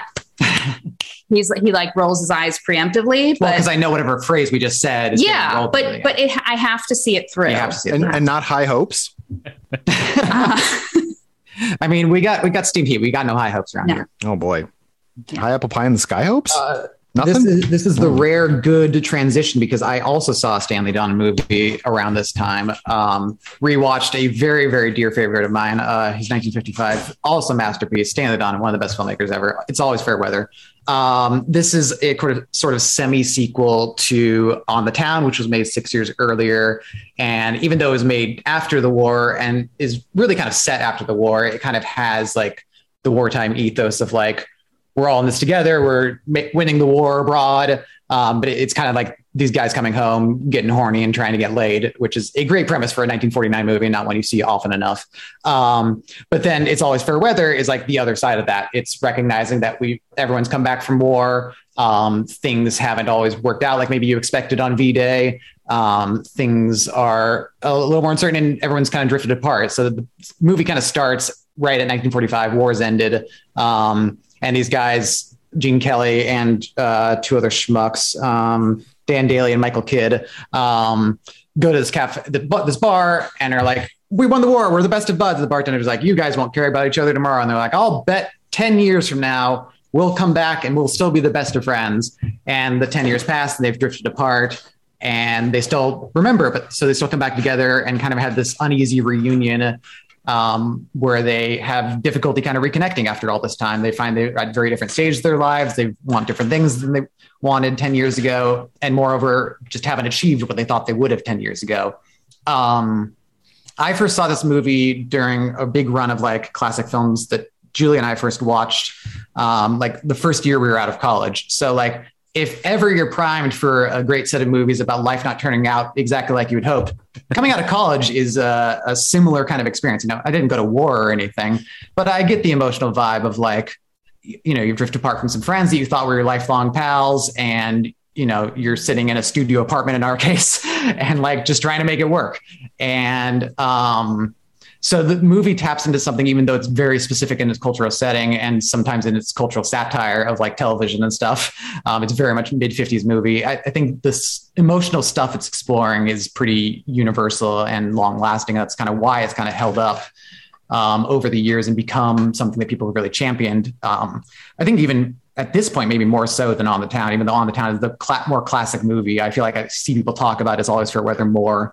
Um, and it's just got tremendous dance numbers. Gene Kelly dances on roller skates, which is staggering to watch. Um, there's a opening in the opening scene. They dra- dance on trash can lids, which um, Patricia Kelly did the introduction alongside Mario Cantone, and um, she talked about how Gene Kelly was like, "That was way harder than uh, roller skate dancing. We like almost broke our ankles every single move we were doing." it's like I wouldn't have expected that necessarily. Um, and so this mix of like this very buoyant musical with these very melancholy themes is just really interesting and really unique and really touching and kind of points to some more stuff that Stanley Donen would keep doing throughout his career. You know, at this point, he was still, he did a few comedies, but he's still very much the big happy musical guy. And this was sort of him starting to shift his interest and Gene Kelly's too. I mean, the fact that two years later, Gene Kelly made Brigadoon, which is dealing with very much the same emotional tenor. It's not directly related to the war at all, but it's very much about, um, having experiences abroad and coming back and people not understanding what the, that experience is like. Um, so it, it's kind of part of a larger cultural shift that was happening in American film, and which, like I said, I, I think the emotional tenor of that whole run really carries forward. And it was the first time I'd seen it on the big screen. I've seen a bunch at home, but um, it was really beautiful to watch. And uh, even in the four, the, the smaller of the TC. Mm. But that means that it was it was on film. Right? Yes, that was the big draw for me is to see it on 35. Yeah. Um, haven't even, really been calling that out. Um, yeah. uh, uh, Jewel Robbery. Um, I I saw in film of the of the movies I've talked about so far. Yeah, the only holdup there is that it was originally shot in CinemaScope, which is two five five, and this was a later print, so it's two three five. So oh, there's really? um there's a part where they do like a split screen dance number, and like some of the you could see some of the edges were kind of honed in on the other guys. Um, but it still you know plays fine. Uh, um, I won't rehash the conversation we had about this movie last year. I also like it, uh, not as much as you, but uh, I also like it a lot. But uh, if I, I, guess last year being the an at home version means this is different, but it's is it weird for TCM to program the same movie two festivals in a row? Yeah, I think the fact of it being like they're very different festivals, and right. the, what, one of the themes throughout running throughout the festival. I, or maybe this was the general theme. I always lose track of the TCM themes, and it was especially nebulous this year. Yeah, it felt like. but I yeah. think the kind of idea of reunions and coming back together was right. uh, one they were trying to get at. Yeah, it's. Uh, I can't remember how they call it. It was like together again or something. But yeah, yeah. Was, reunions yeah. was officially the theme of the festival. But this was, I don't know. I mean, there've been years when I've really tapped in. Like I definitely saw a lot of comedies the comedy year, and there was the one year that it was like adaptations of like novels mm. and plays. It was like something like like that. I, I, remember I remember those stick out, but then there were some years where I'm like, oh wait, I guess there was a theme. Yeah, but I didn't really. Yeah, yeah they had especially. kind of like multiple smaller themes because one of them was literally wait till your father finally gets yeah. home. oh yeah, that was. That's Speaking of one. phrases that seem like they come from Stefon sketches. yeah. uh, all right. Uh, all right, listeners, you're in luck. I finally get to talk again. Oh, thank uh, you. uh, again, to to really il- illustrate how narrow my choices were this festival, my next film is the first of two William Powell movies I saw. The first of two uh, not sorry, w- William Wyler. I also saw two William Powell, but I already talked about that. The first of two William Wyler movies, the first of two Bette Davis movies, and the first of three movies with a score by Max Steiner. Um, I, I, I, just seem to keep uh, staying the staying in the same realm the entire time. But uh, I'm talking about 1940s, The Letter, directed by William Wyler and starring Bette Davis. So it's the uh, it's the Jezebel crew back together again. That's what they call um, themselves too. Was the Jezebel yeah. crew. Uh, and yeah, the the letter. Let me tell you, I don't know if either any of you has seen it, um, but I'm adding this to the list of one of the great character introductions of all time. Oh yeah. Let me talk about how the movie opens. It's uh, a rubber plantation in, in in in Singapore, but it's the evening. Everyone things have calmed down. The rubber's dripping into the little buckets off the trees, and the workers are chilling in hammocks and making food and playing, and everything everything's just very relaxing. And then suddenly a shot rings out, and a man stumbles out of the front of the big, large, like central bungalow in the, the this rubber plantation. He's been shot, and following him comes Bette Davis in a gorgeous dress, who could, proceeds to unload the pistol into him, even like after he is dead on the ground. Just keeps like firing until it clicks. One, just one of my all-time favorite character introductions. Uh, without getting into spoilers, I also say this movie has a pretty great character outro character exit uh too the the way the movie uh, ends is pretty great. Uh as far as the stuff in the middle it's it's it's good. It's not jezebel which is uh, uh a movie that i love and saw for the first time two years ago at the first at home during the first at home festival. Uh but yeah the um uh you've got i've already forgotten his name the cinematographer tony gaudio or Claudio or something like that. Uh a uh beautifully filmed black and white movie that like uh, you know one thing i think about this era you know I, I, feel like we've been saying for 20 years that there, there aren't like movie stars anymore but the the idea of this era of great great big movie stars and movies being lit to make the movie stars look as striking or as beautiful totally. as, as possible there there are multiple shots of of Bette Davis like gazing out of a window at night with it has that thing of the like moonlight coming in through the slats of the blinds and like perfectly highlighting hiding highlighting her her Bette Davis eyes. Um, yeah, it's uh, hey, is that uh, why they say it that way? uh, yeah, so um, gorgeous movie. Uh, I'll say one thing that really stuck out to me that I, Scott, you were mentioning how we often call out, or at least like note when there's like problematic, you know, things in, sure. in, the movies. I feel like sometimes this this movie in in this way and this way alone reminded me of The Searchers, which is a movie that I think people with a lack of context and understanding tend to say like, "Oh, that movie is racist," as opposed to that movie is about a racist. Yes, and I yeah. think the fact that these are white rubber plantation owners in Singapore, all of whose like employees or all servants or whatever are all uh, all Singaporeans, and a big part of the plot is that the reason she killed this guy that she was having an affair with is because he married a local woman, and like that's it's not just that he married someone else while he was having an affair with her with her it's that he married an asian woman or whatever like there's a lot of the way that the Asian characters are treated that uh, uh, is is troubling. But I I think that I think the movie is aware that this that that that these um, characters are kind of like you know living their lives in their high drama with no uh, real care for the fact that it has an actual effect on the people of the place that they live or they become when they are made to realize like to confront uh, actual native singaporean people uh, they are uh, incensed by having to to to negotiate with them or, or, or whatever. So I think it's a movie about racists more than it is racist. That which it probably is racist too, but um, uh, well, both can yeah. be true. Yeah, yeah, yeah, definitely. But still, a uh, very gorgeous movie. I, you know, William Wyler's uh, uh, great. Max Steiner's score, like I said, th- I saw three movies with Max Steiner scores. This is probably my favorite of the three uh, scores. Um, and uh, yeah, so that's that's the letter, 1940. What's next? Well, next up, more pre-code. We're talking, and now this is a pre- quintessential pre-code, uh, in that it was made before 1934. Um, it is Cocktail Hour, um, which uh, was on digital, but it was a new restoration, and it was. I mean, Julie saw this as well. Yeah. Gorgeous! What a yes. gorgeous uh, restoration of this movie. It was so rich, and because this was a nitrate movie, I believe. Yeah, uh, the print that they they restored was nitrate, so they they what is it called? Wet gated it, something like that.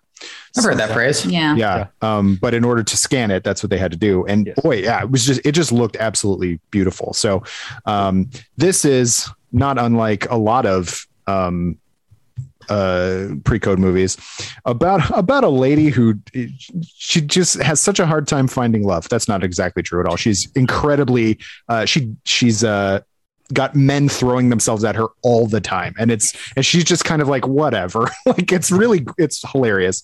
Um and it was um uh Bebe uh, Daniels, Daniels, yes, um, who was you know the former uh, uh, fiance and co-star of Harold Lloyd, and Harold Lloyd's granddaughter uh, came out with Cari Beauchamp to like discuss it beforehand because also this movie is a very early what is it the second movie i think she said of uh, for randolph scott second or third and this was like the 900th movie of Bebe Daniels not true but a lot of movies um, and uh, uh, Suzanne Lloyd like was driven around as a child by Randolph Scott, which is a very strange like mixture of things. Um, but uh, yeah, I, I, this was you know this was a fun movie. It's basically about a a woman who refuses. Uh, she's a, a car- not cartoonist, like an artist, basically. Like she draws ads for uh, a magazine. Her editor is Randolph Scott, who uh, they clearly love each other and they neither one of them really like will say it to the other one really like they kind of say it in jest and that's about it um, and she wants to go on vacation. And he's like nah you don't want to go on vacation. You want to get married because you're a woman and that's what women do. Yeah and, and when he said that i thought the audience was going to burn the theater to the ground. Like I, they they booed they hit they went berserk. And i'm like can we just acknowledge this is a plot device? Like you yeah, know yeah. this is a plot device right? And it's also the first five minutes of the movie. Yes. So maybe they're going somewhere with this. Yes. Um and yeah, so uh, she goes on this uh, cruise ship to well, not a, I guess it's it's London. Yeah, it's London, yes. Mm-hmm. Um, on the cruise ship is a uh, a Russian uh, piano player, and her kind of uh, partner in is this Italian or Sp- Spanish um, uh, opera singer, and she becomes friends with this with the piano player and all this stuff. And she meets a guy who's kind of a roguish knave and uh, he's played by Sidney Blackmer, which I've only ever seen as a much older guy who, you know, he played uh, Roman Castevet in, in uh, uh, Rosemary's Baby, and he's supposed to be like the the debonair, like handsome rogue, and it's just like he's no, he's a yeah, weird no. old Satanist. Like no. that, he really didn't do it. Like even in the context of it being 1933, like he just didn't do it for me, like as a as a as a character in any fashion. Um, she's also constantly trying to easily let down this this younger French guy that she's sort of I guess hooked up with or whatever. But he's like in love with her and it's like brought his mom to meet her and stuff. And she's just like, I do not want to marry you. And he just like refuses to let. So there's a lot of that stuff, which is like, you know, are we supposed to like him? Like for most of the movie, I don't like him. And then he does something later on where you go, I kind of feel bad for him now, you know? Um, but yeah, so it's a lot of that. And then Sidney Blackmer is a jerk. Uh, and all, constantly she's getting all these like flowers and notes and stuff from Randolph Scott. Um, and yeah, so it's it's a lot of like her realizing what she actually wants. And I'm going to give you two guesses as to what that is. But yeah, um, I spy, say, spy smashing.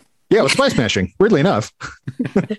um, yeah, I mean, the plot doesn't matter. We're here for sexy people bantering and looking gorgeous, and I think it delivered on that count. Yeah, um, I think so.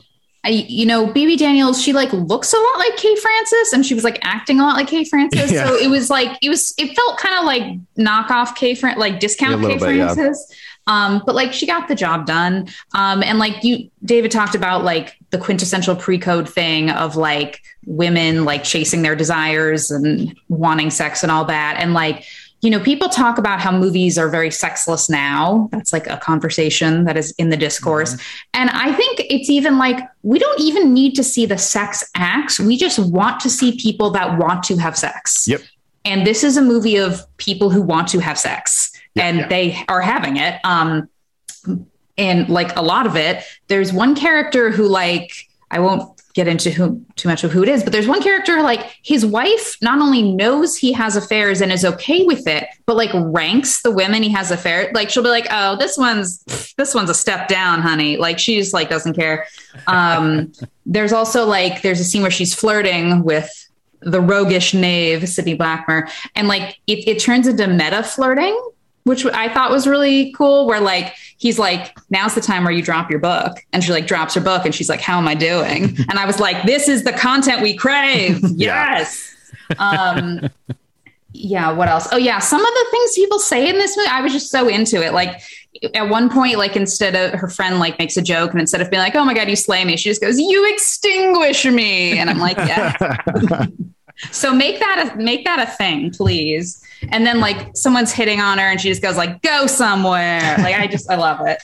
Um but yeah it's it's also like i i read this theory once about how like in films of this era like the female audience knew that like the women had to get married at the end like they knew that going in but they knew it like kind of didn't count so they're like, we're yeah. here for the first 85 minutes where she has a lot of sex and looks amazing and is an artist and travels the world. And then in the last five, we, we know. But it's like they were able to live vicariously through these characters because of what happens in the first 85 minutes.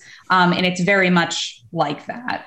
Um, well, and her friend Olga, the piano player, mm-hmm. never has to get married because she's the friend. And so, like, yeah so like they can still live vicariously through her. And like i love the scene when they go so they're in london and they go to a pub and they just get absolutely trashed. Mm-hmm. and they're like they're like flirting kind of with this like fat old guy and they're just having a great time.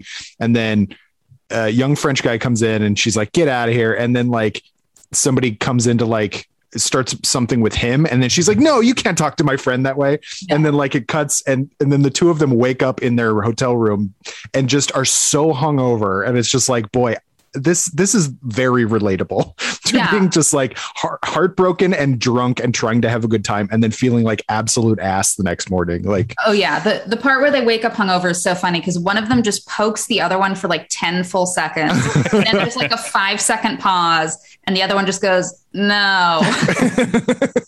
And i'm like oh i've been that person. Oh, i yeah. get that. It's yeah, yeah it's it's, it's this is like I mean, I barely got into this movie. I think I've, I've, mentioned in past years, I don't get a press pass. I'm living the standby life. It's a bunch of vagabonds and hobos in my line. We are just living on a dream, like living on a prayer. So I like got into this. I missed the entire introduction. I was up in the balcony, but it's like this is the kind of stuff that I love TCM Fest for. Is they just dig up this random crap you've never heard of, and it's a very good time. Yeah, and there's enough people in it or behind the scenes that you recognize that you go okay that not you necessarily, but like that people who are just there at the fest might go, okay, I might go, well, I'm sure I'll go see this. This seems good. They do it. They're programs are always amazing, like the actual like physical booklets. Yeah. Um, and they give you such good context for everything, like TCM does in general. And and so that's why this one I was just like, you know what, I'll go see Cocktail Hour. Like I've never heard of this movie. Uh, I know who Randolph Scott is. I mean, not it's not I don't just know who he is. I've seen him on other stuff, but much later on. This is something, you know, way before he started doing westerns and stuff. So yeah, it was just a good time. It's uh it's maybe not the best of the pre-code movies I've ever seen or anything like that, but it's no. it's exactly what you want from a pre-code movie. Yep. So yeah. Um, moving Speaking on. of sex. Yeah. Full yeah. disclosure, we did not actually see the next movie at TCM Fest. We saw it. Scandals. Um, two days after the festival ended. Because they were playing on 35. They're playing on 35, but we took a poll and we decided to include it. I just wanted to disclose that. It is I'm all, fatal, I'm all for it. Yep, it is sorry. fatal attraction. Yeah. Scott and I saw it. Uh, I, I, have, I think a, throughout the whole quarantine process, there's been a festering interest in uh, erotic thrillers throughout uh, filmland. I've noticed way more people talking about them in the past, and I, I have been part of that uh, enjoyment renaissance. I've been watching them pretty. Are you saying the two things are linked? The the I'm saying and you know draw your own conclusions. I I wouldn't necessarily always say correlation equals causation, but certainly being pent up in our houses for a couple of years, um, festering desires manifesting in uh, violence you know, I think there's a, a, sort of explosive connection between the two. Um, Our marriage is fine, by the way, if anyone's worried. I was worried. but it doesn't, because I, I tend to think the thing that Julie was just talking about, about so many mainstream movies being so aggressively sexless these days, that seems to be, to me, why I've been like craving that sort of. Sort yeah, of. I think that feeds into it for sure. Um, I guess I've just noticed a greater spike in very recent years. Whereas I think we've all been talking about the sexishness of American cinema for kind of the past 10 years. Um, and maybe it's just reached a fever pitch and maybe the pandemic urged along. But either way, like the fact that the American Cinematheque has a running program now of consistently playing erotic thrillers on Tuesday evenings. And uh, Karina Longworth is doing a whole podcast series about them. Like people, people are out there, they're swinging. Um, and so Fatal Attraction has been on my list for a while and uh, really lived up to it. You know, I've seen some great erotic thrillers the past couple years. Basic Instinct, I think, is a full-on masterpiece. I was amazed how good it is. I can't believe how kind of trash it's been throughout the years. Uh, Body of Evidence, maybe less so. Um, you know, uh, but uh, Fatal Attraction was on the upper tier of what I've seen, and I understand why it was such a big hit. It really, you know, for those who don't know, it's about Michael Douglas, of course, being Michael Douglas, playing the um, sort of avatar for all uh, upper middle class white guys world around. Um, has just a random weekend where his wife's away. He loves his wife, loves his kid, happy life. Um, but he meets Glenn Close and kind of gets a fling going, and they have a wild, sexy weekend. And then she just starts stalking him and stalking him more and stalking him more, and it keeps escalating and escalating and escalating. Um, and directed by Adrian Lyne. I was I, I always trip myself up if it's Line or Lynn, but I think it's Line. Um, and it's really sharply directed, super tense. There's a great final sequence that's like ratcheting up the tension just by water running, which is I, I love whenever a filmmaker can hone in on the everyday things and be like, something's gonna happen. Um, and it really kind of digs out I, I, think Michael Douglas's like sense of guilt throughout the movie of like it's just constantly manifesting and growing and getting more and more unwieldy through this manifestation of Glenn Close, and it really taps into I think uh, a thing that a lot of comfortable middle class guys experience of like things are fine. I'm gonna do this one little indiscretion and then feel horrible about it forever, and it really um, it, it digs that out in very interesting and inventive ways. I, yeah, I thought it was total gas.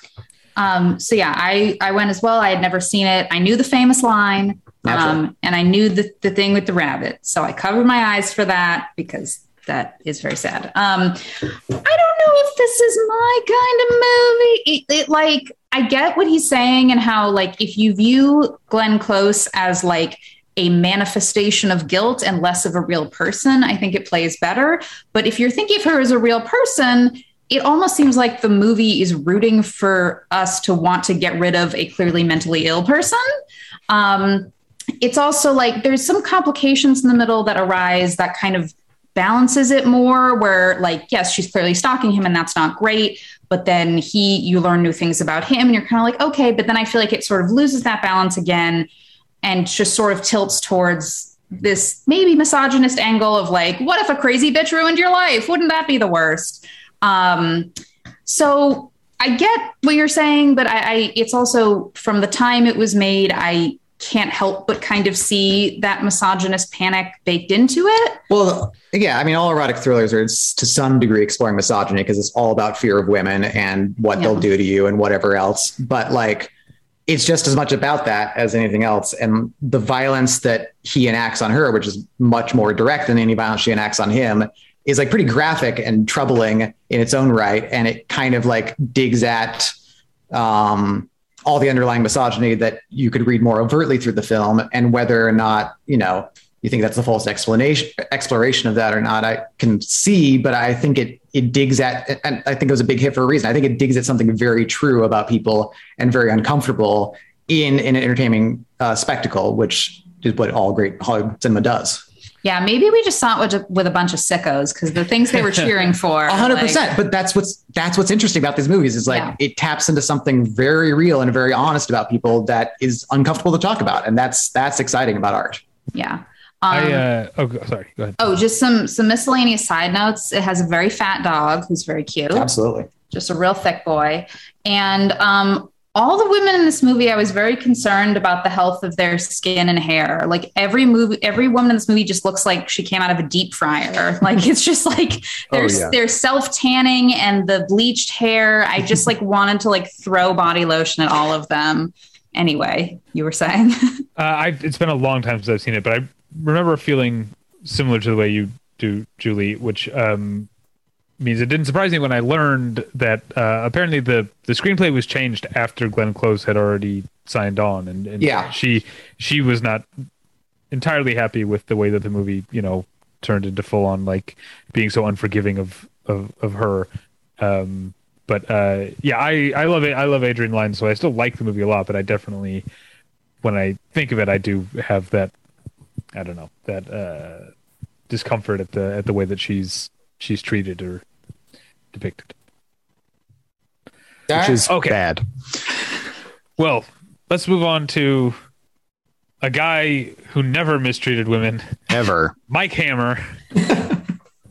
uh, Kyle and I both saw uh, I the Jury from 1953 in 3D. Uh, in fantastic 3D, I thought yeah. it looked. It was a brand new restoration, and it looked. Uh, it it looked great. Um, and also the, but the uh, the only Mike Hammer movie I'd seen is Kiss Me Deadly. Yeah. Um, and so I do. I was not familiar with this actor. Uh, what's his? Name? His name is Biff something. Yeah, Biff O'Brien. I think it is. Hang on one sec. I the jury. Um,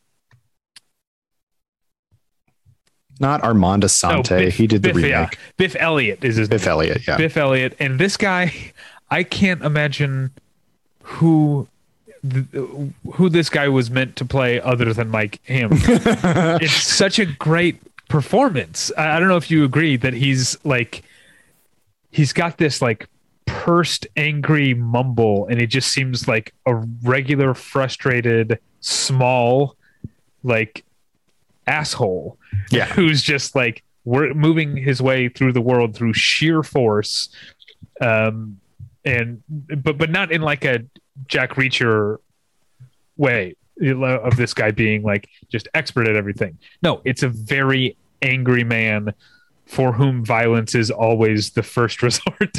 Yeah, and, and, it's a, it's such a great performance.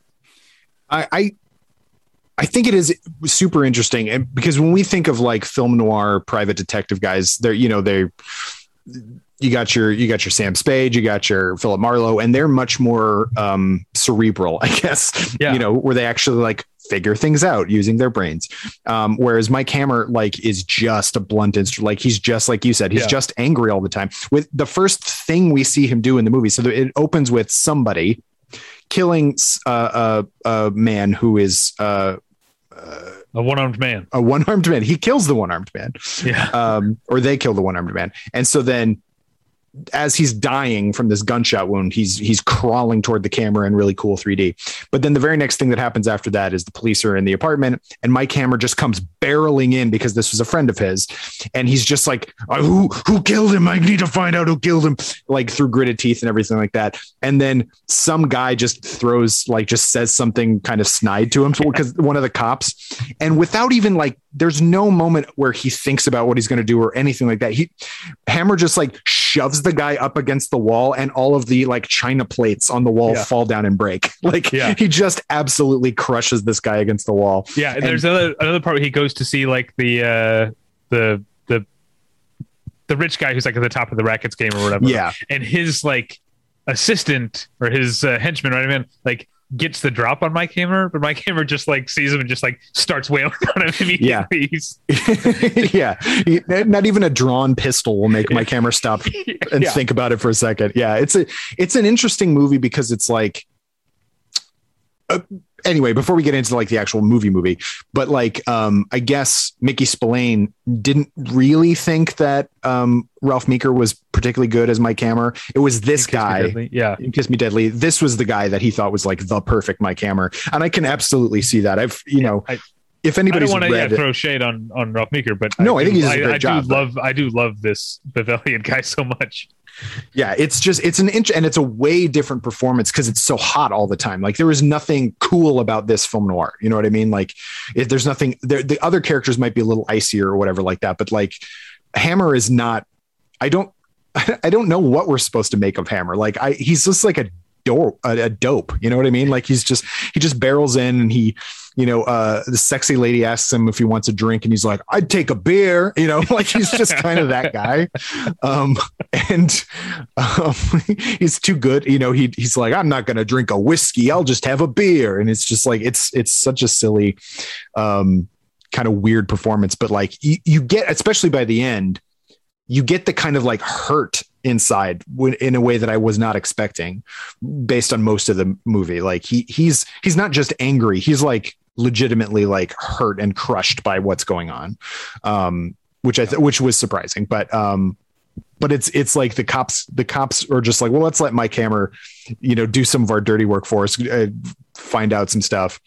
And he gets this list of names to go check out over half of them are sexy ladies and they all just want to immediately have sex with him. That's which is a very Mickey Spillane thing where it's like Mike Hammer doesn't need to say or do anything. He just walks into a room and he's like immediately like batting off women with a with a bat. And he has almost no truck for any of them. He doesn't care.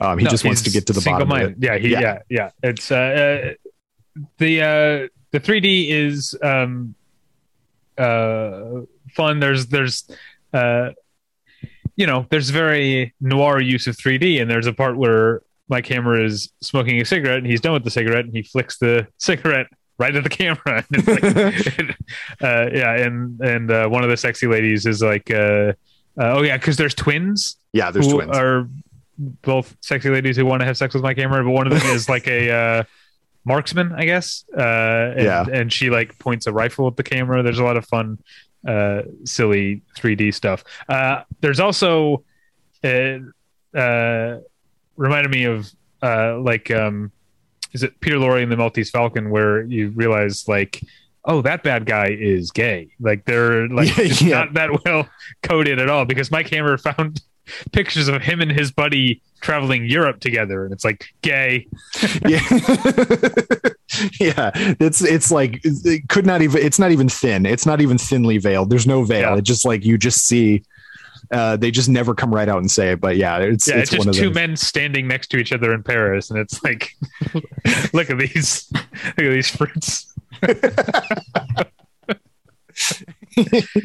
um, I don't think the mystery comes off particularly well. Like I, I never once, I was never like, I wonder who did it. Like I, I kind of basically knew from the beginning, and like, I don't really understand. And granted, this was late at night. This was the last movie of the day, and it was at whatever time it was, nine forty-five or whatever. Yeah, yeah. Um, so I was tired, so I was maybe not paying the most attention. Um, also, which I'm sure you ran into as well. 3D glasses over real glasses is not the mo- is not the best in the whole wide world, and so I was constantly trying to move my head to make sure that like I was getting the right angle all the time.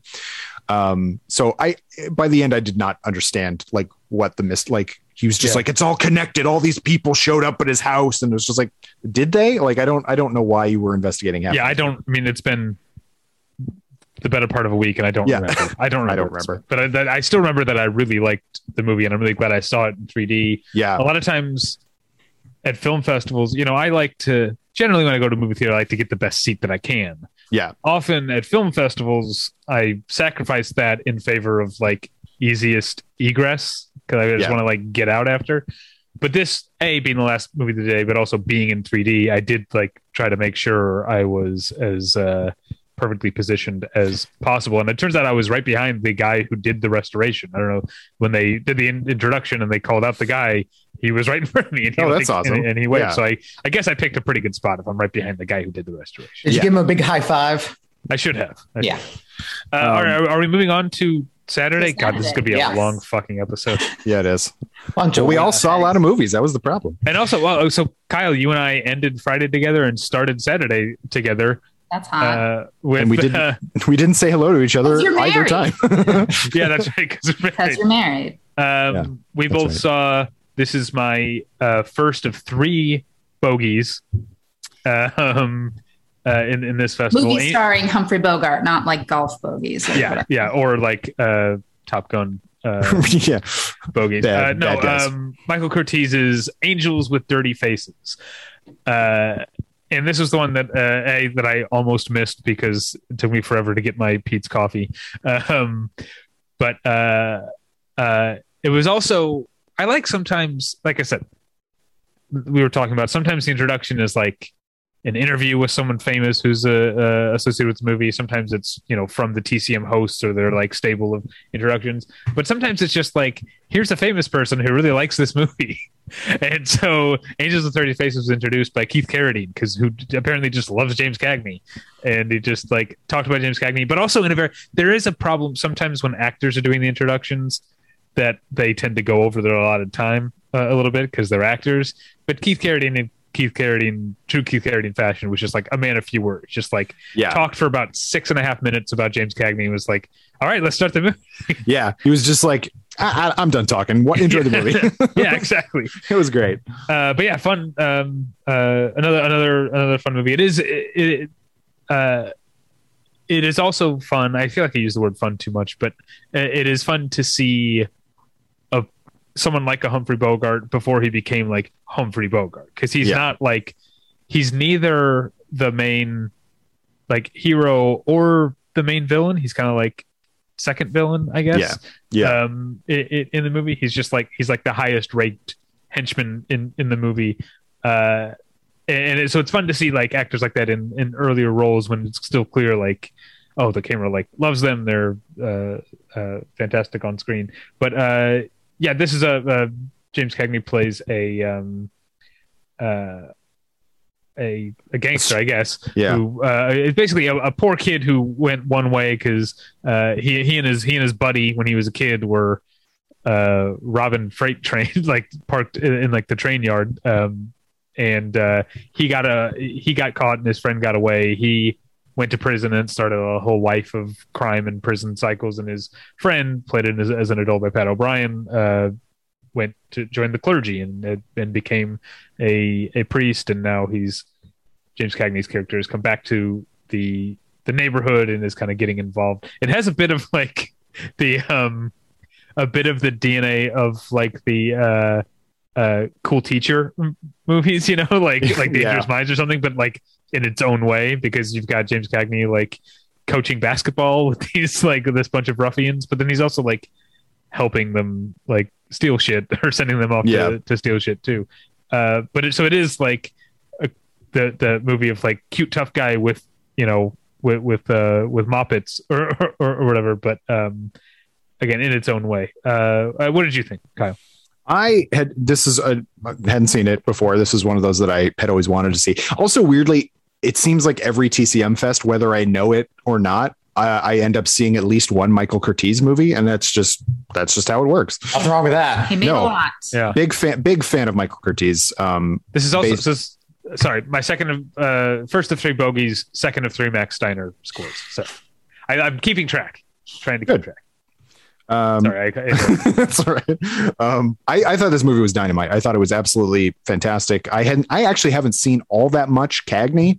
Uh, I saw White Heat when I was in college, and that's kind of it. I think. Um, and, and, maybe I've seen like Yankee Doodle Dandy or something like that. But like in terms of his like his actual gangstery roles, um, I still need to see you know like Public Enemy and um, what's the other big one? Uh, it doesn't matter. But um, so I didn't know really what to expect of this one. Like Keith Carradine talked a little bit about, like when people do impressions of Cagney, it's this movie that they're doing an impression of because he's got the he, uh, Cagney, I guess, based his performance on when he was growing up on actual like um, uh, dope addicted pimps who would just like stand around and like they would have these weird ticks and jitters all the time because they were like tweaking basically and and that's what any anybody doing an impression of cagney that's what they do um, which is funny uh, but he is so good in this movie. Like I was really not surprised, but he just like has such an intensity to him that I was just like, oh man, this is great. And then Pat O'Brien kind of has the thankless roles like the goody two shoes, but he's super great in it. Um, yeah. and uh, the dead end kids are in it, um, which they went on to become known by a number of names, including like the East Side East Side kids and the Bowery Boys. Uh, Bowery Boys was one. I don't remember the middle one, but um, okay, yeah, this is there's, you know, I like old movies, but you got the TCM crowd. You've got people applauding for the dead end kids. Never ever uh, heard of, but yeah, there was a lot of applause for the dead end kids, kids yeah. when they, when they and, showed up. And I, uh, I didn't know until after the movie that they were the Bowery Boys, and I, it's like I've heard of that name before, but um, I'd seen the movie Dead End, did not put two and two together until after the movie either. I was just like, oh, that's why they're called the. I get it. Um, but uh, yeah, I thought it was really good. Those kids were really good. Um, it's just a it's just a good movie, and this I think is a touchstone movie for anybody who likes Martin Scorsese. This feels like a very like uh, he saw this when he was a kid and was like, okay, that's my entire career. It's all about street violence versus Catholicism. it's right. just yeah. like, um, and which which one's going to prevail and everything like that. Um, I thought it was excellent. I'm a, I, I was a huge fan of this one. This was, I don't know if it's my favorite of the fest, but it was definitely one of my favorites of the fest. Okay. All right. Uh, we started the day off with lighter fare, uh, 1958. Yeah. I want to say houseboat. Um, nice, pleasant Cary Grant, uh, Sophia Loren comedy with a very interesting backstory that I think Julie wrote down and we'll go into detail about, but I'll just kind of give an overview of the plot. Um, Cary Grant plays a diplomat, want to say, um, wasn't very involved in family life, wasn't really there for his kids. His wife dies in car accident, want to say, yeah, very suddenly. So he goes back home, expects to just kind of shove his kids off on a relative. Which I should just say, like, if you were a dad in really anytime before like the 80s yeah, right. and your wife died it was expected that your kids would live somewhere else until you got remarried. That that was it wow. he's not shitty for that. No for sure. Yeah. I'm just saying like he's so he's following the mold whatever you yeah. want to call it. Um but uh he kind of gets there and his uh, in-laws are kind of throwing digs at him for not being present in his kids lives. And he's like i'll show you being present in your kids lives. You're going to come live with me kids. And they go off and live in his terrible tiny dc apartment um, and that doesn't go well. And so they uh, attempt to move back to like the family estate. They have like a guest house. Um, but the guest house gets destroyed in a very amusing set piece that's probably too complicated to explain. Um, and all of which leads them to living on the titular houseboat, um, which is, of course, in very much disrepair and needs all kinds of tending to, but of course, draws the family back together. Um, this was part of a number of films Cary Grant made throughout the 50s to kind of change his image from like this uh, you know, womanizing cad to more of a family man. Um, I, I, don't think it's necessarily as successful as like Room for One More or um, I'm trying to think of others from that era. But anyway, um, but it has some good bits in it. Cary Grant's great as always. Sophia Loren plays kind of the family maid. She comes from a who can't cook or clean. Right. She comes from a well-to-do background um, and kind of takes the job as a means of escaping her own uh, stifling father and kind of the life that's set out for her and kind of views it as an adventure. But yeah, isn't really set out to be a maid, but um, has a great way with the kids and kind of draws the family close together in her own way. Um, the supporting cast is what I often refer to as like a parade of late 50s nobodies who like would have had a great career if only they'd come on the scene 15 years ago. But unfortunately, the entire industry was going to change in a few years, and the old style of acting was going to get shuffled to television. So it's a bunch of people who you mostly never heard of. Although um, Murray Hamilton plays um, the uh, Cary Grant's kind of right hand man in the army um, and acquits himself fairly well. Um, yeah, I mean, it was a pleasant way to start the day. It didn't kind of rock my world. And as much as I love Cary Grant and my favorite actor, it wasn't like top tier, but he has some decent bits in it as well. Yeah. Um, so the the backstory with it is that so Cary Grant had worked with Sophia Loren on a prior movie. He fell in love with her. He became obsessed with her. So his wife Betsy Drake had written this movie as a vehicle for the two of them since their marriage was kind of falling apart. He took this script and was like, "I'll make it with Sophia Loren instead, and then she'll fall in love with me." It didn't work. Um, so it was like a very like weird set where she like suddenly married Carlo Ponti in the middle of shooting, and that like really inflamed things. So like wild behind the scenes story, but like that's not on screen. Yeah, I mean they have great chemistry on screen. Great chemistry. And like Sophia Loren, she's just a star. Like you see her that it's early in her career, but she'd been acting a bit by this point, and she she's just a star. She's so funny, and I love that like they do that old Hollywood thing of like when there used to be stars from other countries they didn't have to do an American accent. They just made up a reason yeah. why this woman from Italy was where she was. But then that's we're so much better for it because she like sings and curses in Italian and like goes shopping for prosciutto. And it's like they would do that with like Ingrid Bergman too. Like it would just be like a woman from Sweden in the middle of like Nebraska for no reason. But like that's so I love that. Um, and yeah, Cary Grant and kids is actually a surprisingly great combo because, like you said, by the 50s, he's trying to change his image. And the the way it's always played for comedy is Cary Grant is like, here's my life. My life is figured out. I have a certain way of doing things. And then you add kids and chaos ensues. And it's very funny because he gets very ruffled by that. Like he gets very flustered by it. Um, I thought it was kind of like a rather nuanced depiction of fatherhood for the era. Like we said, I mean, it used to be like fathers were not expected to do much beyond be the breadwinner in that time. And this is a movie about a father getting to know his kids and bonding with his kids, um, becoming a better father. Um, there's a, a, really touching scene with, um, I think, his oldest son, where they talk about death, which again, this is a family movie from 1958 and like talk about becoming one with the universe. And I was just like, what am I watching? but it was like really beautiful. And they're talking about like taking a pitcher of water and pouring it to the ocean and your soul becomes one with the world. And it was like really beautiful and unexpected. Um, there's some like class issues. Like they talk about how like sophia loren is the nanny and like the in-laws start making digs about that. So he like takes her to the country club to just show everyone what they're missing. Um, you also get to see what a laundromat looks like in the 1950s which is very wild the washing machines are like tiny and they all just like sit there and stare at him. There's a great scene where he's at the laundromat doing the laundry because Sophia Loren doesn't know how. And he gets caught up in gossip with two other housewives. So he just keeps putting quarters in the machine so he can keep listening to the gossip. Um, and then the two women overhear some gossip in his life because like a friend comes in and like mentions something offhand about this nanny he's living with on a houseboat. And so then the woman puts in more coins in her machine. Um, but yeah, it's a nice it was, bit of business. Yeah. Yeah. It yeah. was yeah, not top tier, but very sweet, very entertaining. Um, probably one of my top movies set on a houseboat. Absolutely. I, I think I can confidently say that. Scott, um, you've got another great transition right here. Oh God, yeah. Well, more boat stuff. Yeah. Um, very sharp uh, genre shift, though. Uh, this is the murder mystery, The Last of Sheila, um, which I hadn't heard about until like a year ago or whatever, but all of a sudden like became something people are talking about all the time as like one of the best murder mysteries ever. And I have to agree. I, I don't typically like these kind of movies where like someone's gathered all these people together and there's someone who's died and one of them killed them and you got to figure it out. I, I know genre heads like love this shit. I find it really boring. And it's like, there's not this many eccentric people who know each other. These, these people are a little too eccentric to all be friends. Like they'd be casting each other out, get, make more boring friends so they can be the eccentric one. Um, but one of the film's strengths is that it's not really about like that eccentric of people. It's about people in the movie industry who, uh, like in about a year before the movie is set, a woman they knew died in an accident, hit and run job, and has always just been regarded as like kind of senseless tragedy. But maybe comes back to haunt them now. Um, and but they're all gathered on this boat because they want to be part of this like mega producer uh, played by James Coburn's next movie.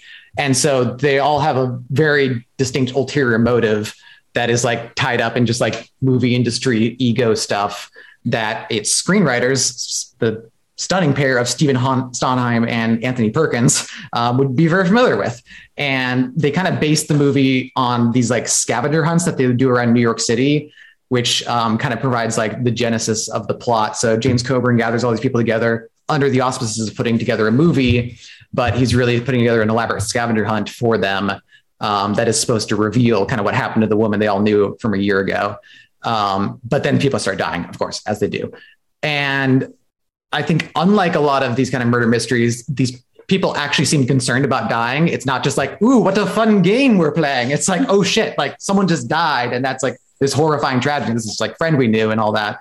Um, the rest of the cast is filled out by Richard Benjamin, Dyan Cannon, Joan Hackett once again, James Mason, Ian McShane, and Raquel Welch. So a very lively crew of people, um, each playing. I mean, I said like they're not too eccentric. They're definitely distinct characters. Dyan Cannon, uh, apparently based on a real casting agent, definitely has the biggest kind of presence in the film.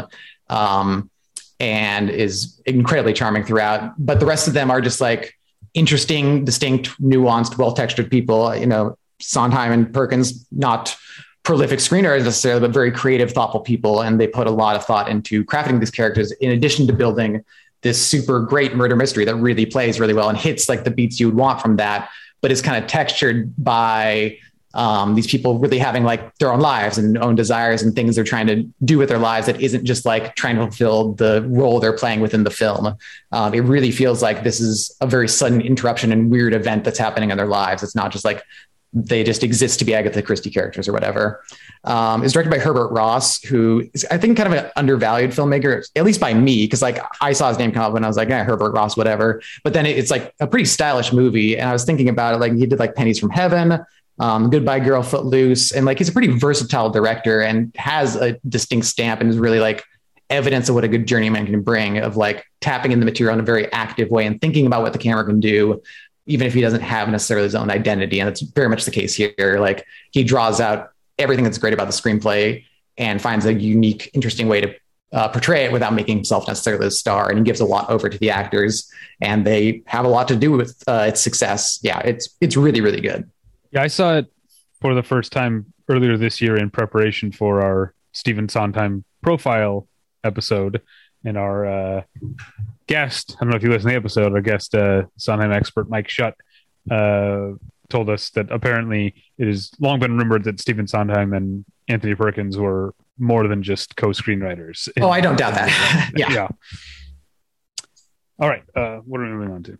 Uh, what are we around to? It's on oh, to Kyle. me. Hi, everyone. Uh, I went and saw at the Hollywood Legion Theater. I went and saw The Flame and the Arrow, directed by Jacques Tourneur uh, one of my favorite um, directors of things that aren't like this movie. um, this is a. During the the pandemic, I was you know trying to find stuff to watch, as I think a lot of people did, and I realized I hadn't actually seen all that many ad, like adventure movies, you know, like from the the golden age of adventure movies, and so I tried to watch quite a few of those, and so I, there's still you know big swashbuckly adventure movies, and I'm a big uh, Burt Lancaster fan. I think he's such a fascinating and super charismatic actor. Um, I recently saw watched him in Veracruz, um, which was another one that his company co-produced. Um, and he's he, he chose to take the kind of like secondary role so that he could play like the the the rogue, you know, the the knave uh, uh, opposite Gary Cooper. So I was super excited for this one, playing uh, him playing like a Robin Hood type character. Supposedly, uh, although not, I was going to say a fictional one, but Robin Hood also maybe is partially fictional. Um, in like northern uh, Italy, uh, in an area called Lombardy, which is or Lombardy, depending on who you're talking to, um, who uh, that has been taken over by the Germans in the medieval times, and so he kind of plays this man of the of the forest who um, is just like I don't care what happens, uh, my forest is for me, ha ha ha, kind of thing, and um, the Hessians sort of like take over. uh, they kidnap his son because his son his son's mother, of whom uh, Dardo is the is the Burt Lancaster character, didn't marry, but uh, she is now uh, betrothed or wed or whatever to the uh, the evil bad guy, the Hawk, who is this um, Lord Ulrich guy. Um, and so they kidnap the son to try to turn him into a proper gentleman, whereas he's just he just likes hanging out with his dad out in the forest and stuff.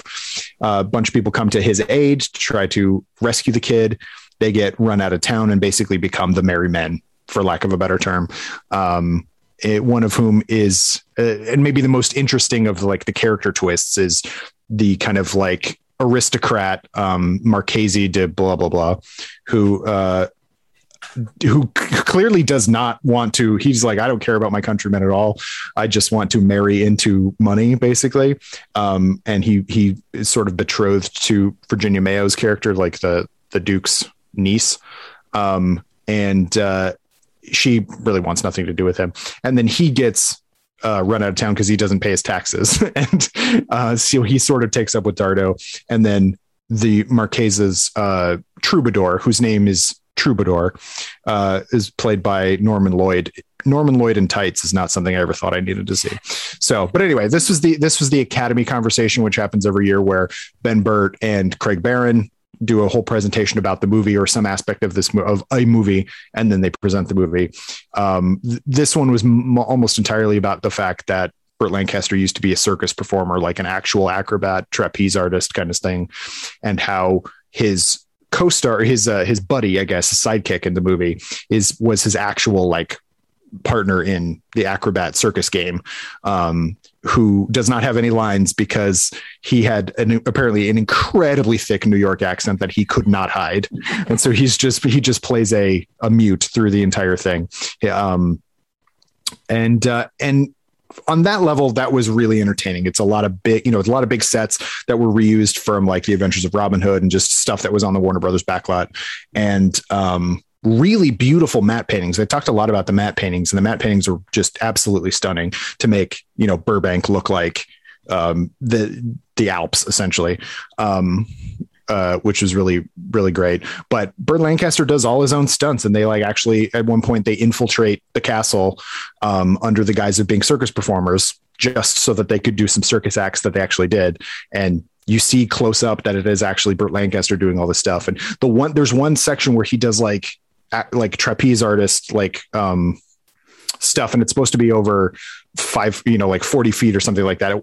And they shot it. But in order for them to show wide enough of him doing it, they had to like do it in cuts so that you could actually see him close up and stuff like that. And so it looks like it's not him, but before Barron and um, Burtt showed like an actual like Burt Lancaster climbing up like an outtake basically, so you actually see it's him, which was helpful because otherwise I would have thought it was a stuntman. But no, he did all his own stunts in it.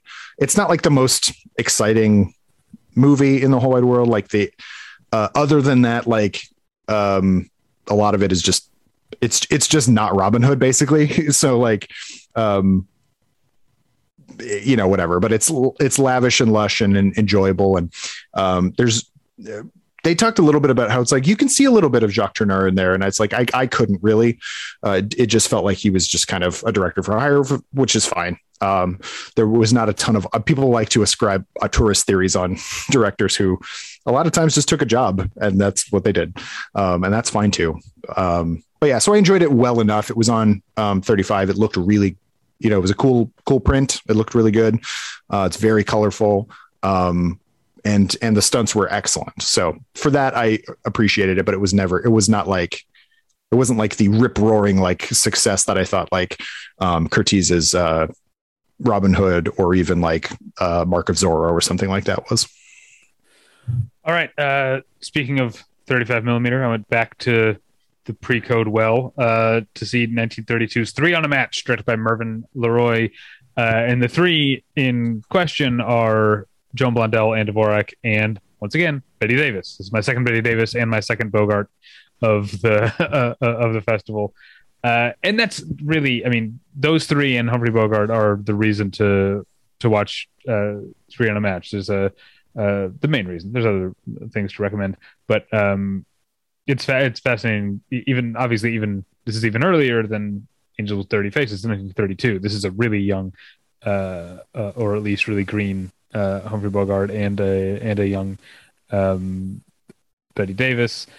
Uh, the movie itself, uh, I almost feel like I, I, I wonder subconsciously I did that whole thing about what is and isn't quintessential film noir when I was talking a film noir quintessential pre-code when I was talking about jewel robbery as a way of saying that this there are ways there are ways in which three and on a match feels like it's pre-code in terms of like it gets a little nastier than movies would get in a in, in a few years. There's like there's a really cute not cutesy let's say toddler in the movie and then there's also a part where Humphrey Bogart's like, "We got to kill this kid," uh, and so there's like some uh, a little bit nastier stuff.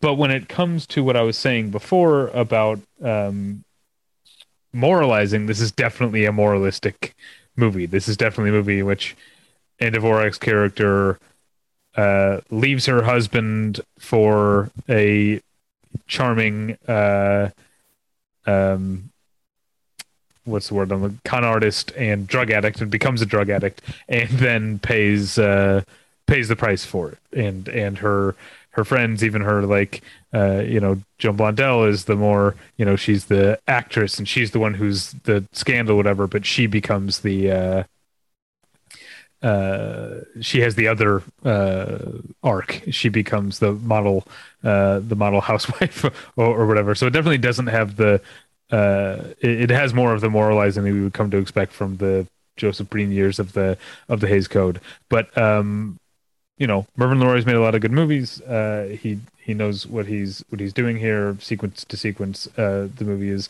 is well done. You've got big stars shining um, and stars to be uh, uh, shining. So um, definitely recommended. But uh, I, I got to keep talking, and we've been going so long that I feel like I want to burn through some of these. So we're on to my the the freshest movie for me of the festival, 1957. A whole uh, uh 60. I'm not going to do the. I can't do the math, but um, uh, and the only movie I saw at this festival that was entirely in color. That's a tease for uh, later on, on on Saturday, but uh 1957 is the Tall T. I forget to I forgot to look up who directed the Tall T, but it's based on Bud Boetticher.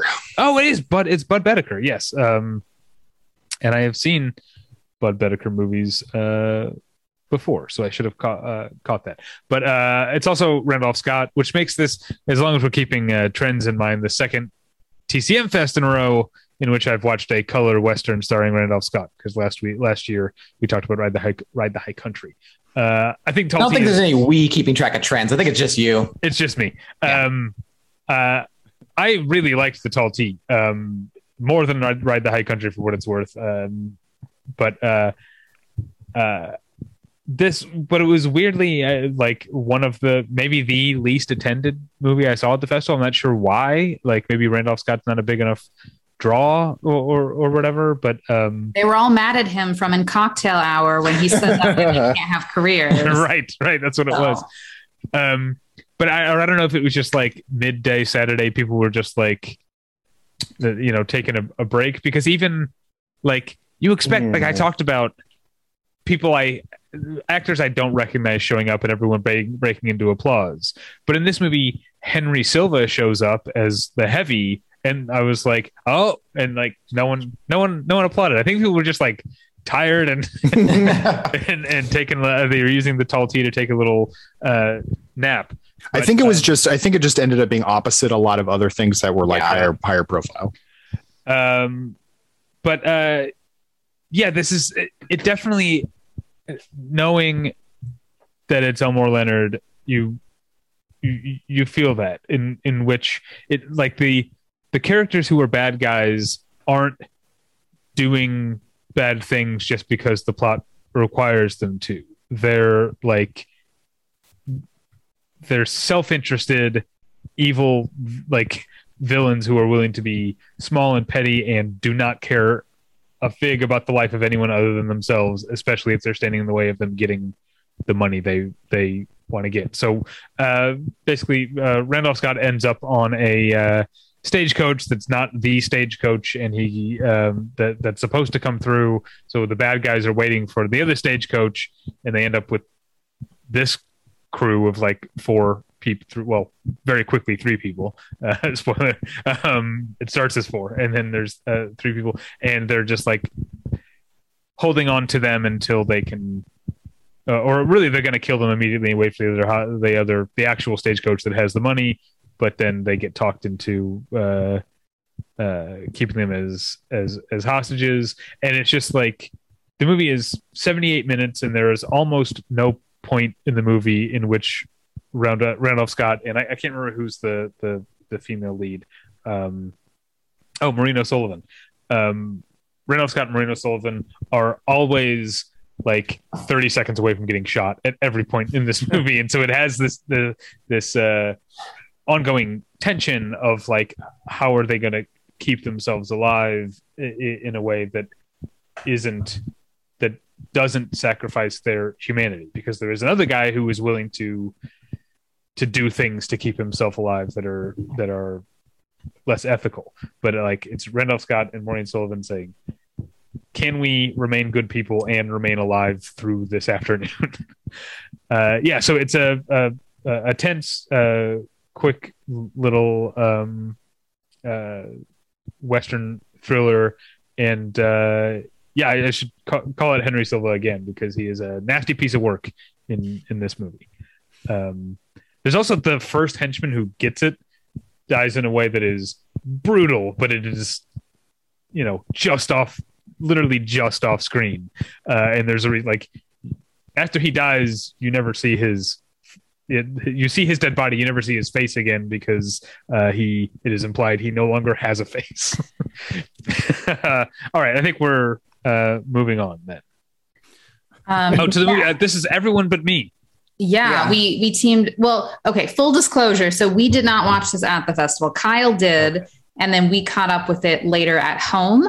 Um, it's actually on Kanopy. Um, if you Google it and you're like, where is it streaming? It looks like it's nowhere, but there's a really good print on Kanopy, but probably not as good as the 35 millimeter print you saw, Kyle, right? Yeah, this was one that we were uh, not sure we were going to make because of when the Flame and the Arrow got out and it was you know at a different theater and stuff like that. And we just happened to be able to get in, and they were only giving out the like 80s or whatever, which was like fine. So we sat in the very front row of the four to watch a man called Adam uh, directed by Leo Penn, father of Sean um, and Chris, um, and starring uh, um, uh, Sammy Davis Jr. It's a, it's about a, it's uh, who plays a jazz trumpeter. It's really more of a cornet, um, and uh, who is self-destructive, sort of in the vein, I think, of um, uh, Miles Davis was the Im- implication, and it's kind of just about a guy who is big in the jazz world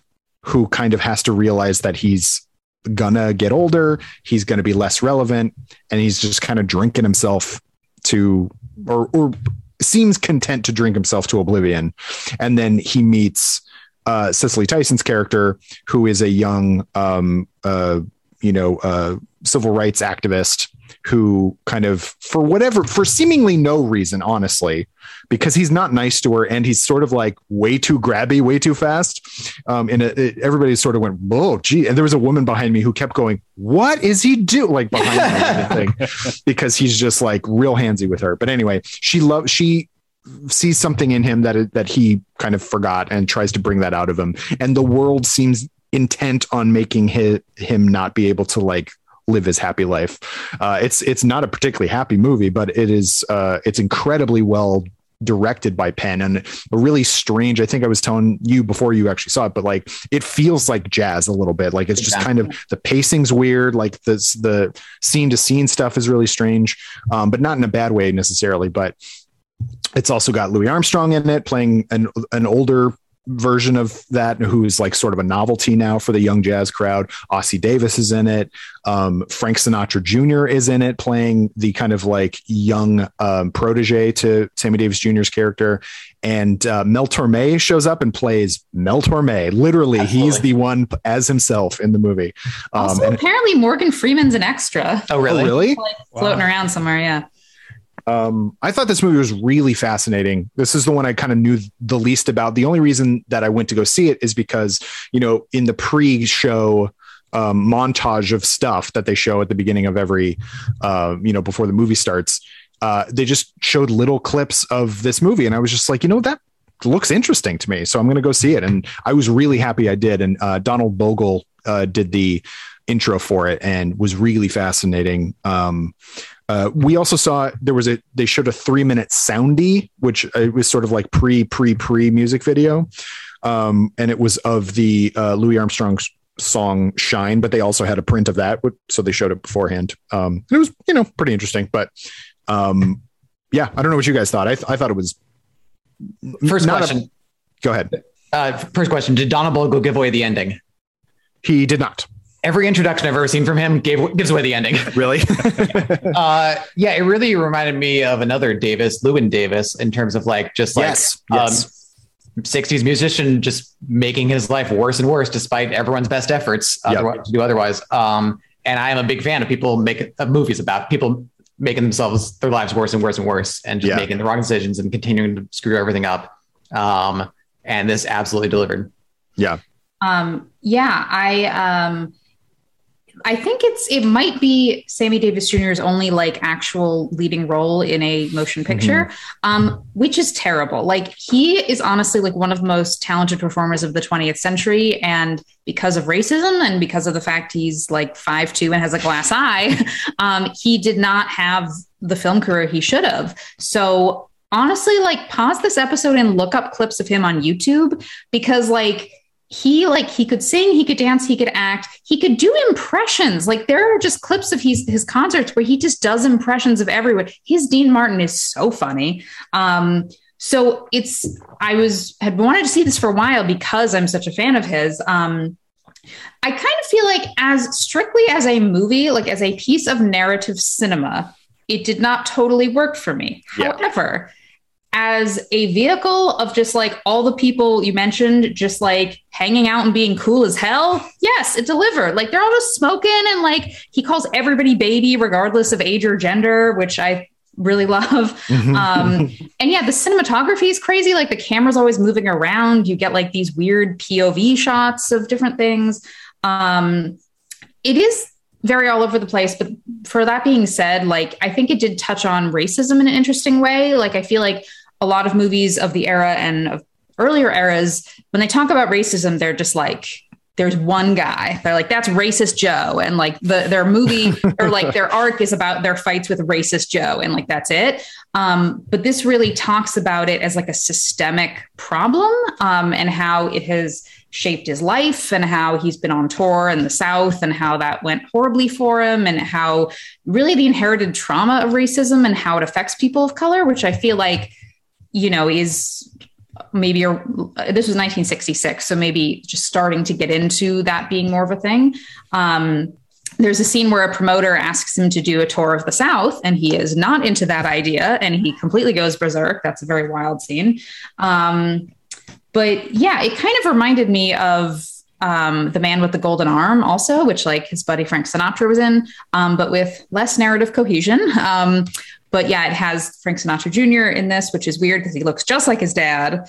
It's kind of terrifying. So yeah, it's it's very interesting. I think it's more of like a time capsule, but it's just it's a real vibe. And I'm just like yeah. enough of a Sammy fan that yeah, I thought. I mean, I don't know. I thought it completely worked. Um, on like the race angle, I also thought it was awesome that they got into like how different experiences were for black people in the mid 60s of like there's the one the woman he falls in love with she's an activist in the south and when she comes up there's plenty of other people, other black people she meets who like make fun of her for that and are like giving her a hard time for like, oh, you just sit on like a stools and sit in cafes and just try to stay there. And she's like, yeah, that's really important actually.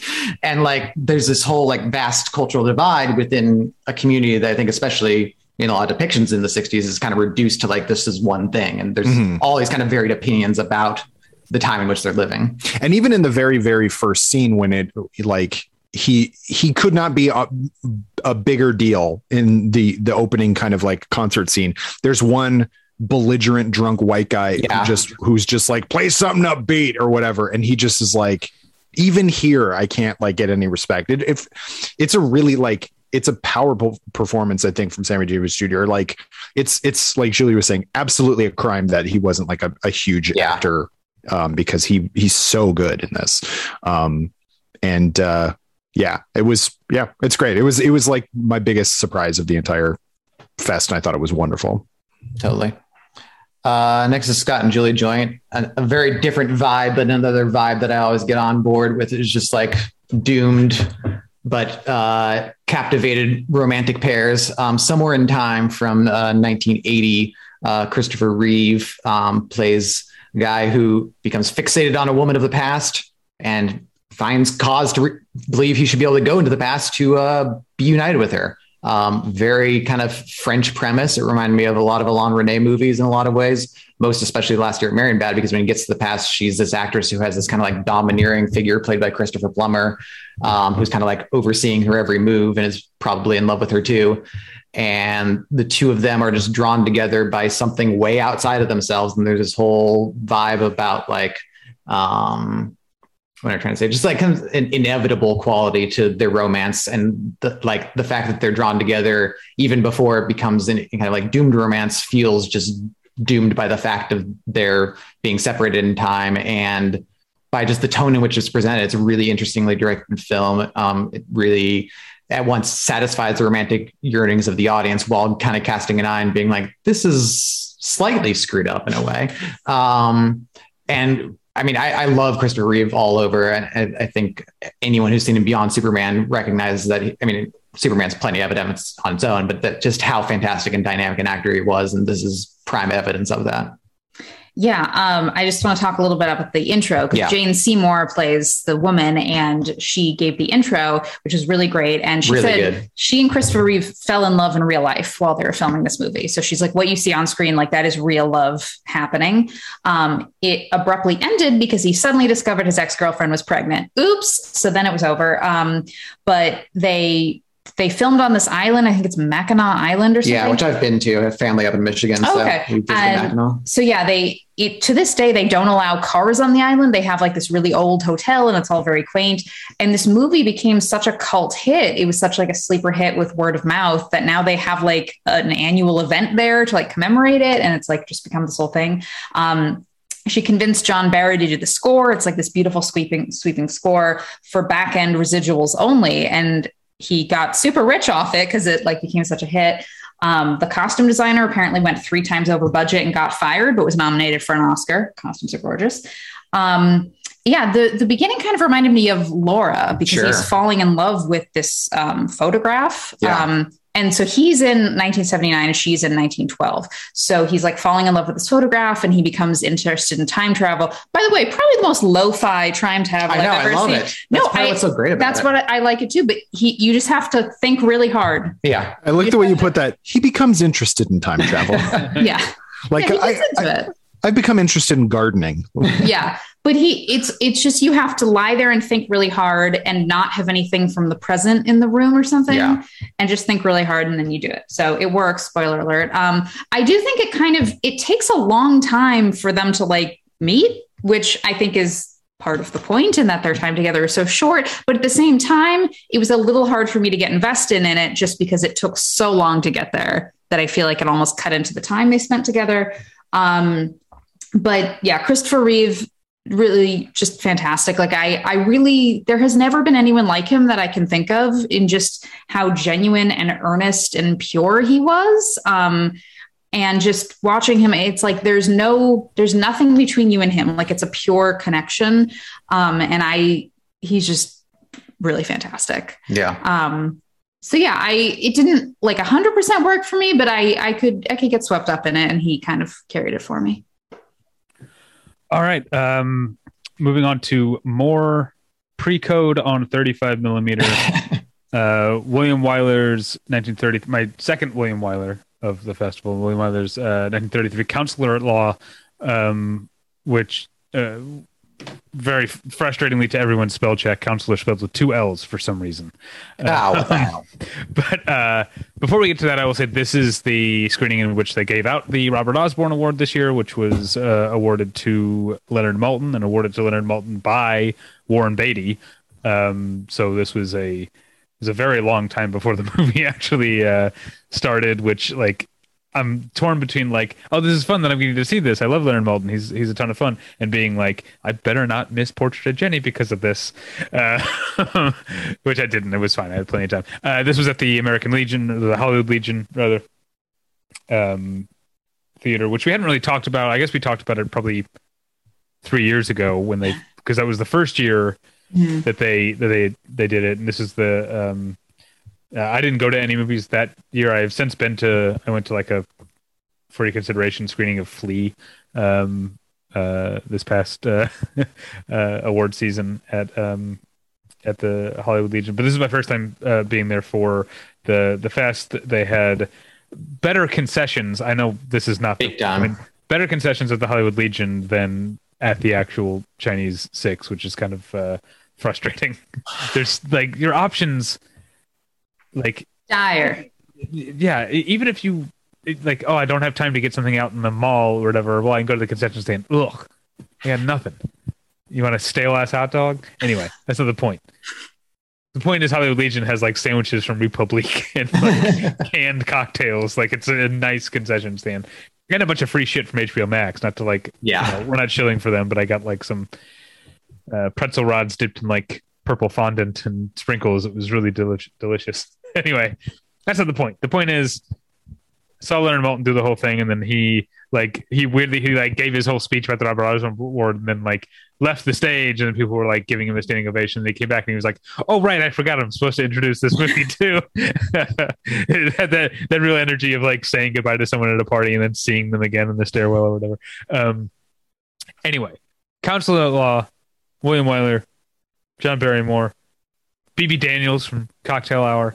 Uh, Vincent Sherman, the director, uh, is an actor in, in this movie and has a great uh, monologue. Uh, this is my favorite movie of the festival. Hmm. Um, it's uh, have either of you seen it? Because I know they've shown it at past TCM Fest. We watched it at home sometime uh, long enough ago that I don't have distinct memories of it. Yeah. So uh, John Barrymore plays a, uh, a first generation immigrant. We don't like it's not specified what sort of old country he's he's from, but a place that is you know thought talked about in the terms of like the old country. His mother is you know still very like has a thick accent and and, and stuff, but he's made it as a a, a big city lawyer, uh, but he's made his name uh, on sort of scandalous cases you, you know not uh, respectable lawyering he's hiring you know women who murdered their husbands and or, or re- representing women who murdered their husbands and and and uh, uh, communist activists that's Vincent Sherman's character and and, and stuff like that um, and he but he has married this sort of what you I, I, guess what you might consider like a trophy wife, like a society woman who's who's who's wealthy and has married him. But the thing is, he really truly loves her. She clearly just likes the money um, that that he that that he has, and and um, uh, uh, but the the movie ha- has. Uh, I don't know if it is based on a play. It, it has that play type thing of like it all takes place in his law offices. Um, but uh, it reminded me, or rather, I should say, you know, chronologically, this movie reminded, me of Counsel Law, uh, Uncut Gems, in the sense that it, they're both movies that there's like, a parallel no one has ever drawn. but I, I honestly, I think maybe because you saw it before you saw Uncut Gems. If you saw Uncut Gems and then you watch this, I think you would make the connection because it is similarly a movie about a guy constantly paddling to keep his head above water and not to have the the uh, the ceiling fall down on him because the the main thing is that uh, he at some earlier case he had worked with his client to manufacture an alibi that wasn't real and get someone to testify. And this might come out. And might ruin everything that he's he's he's built.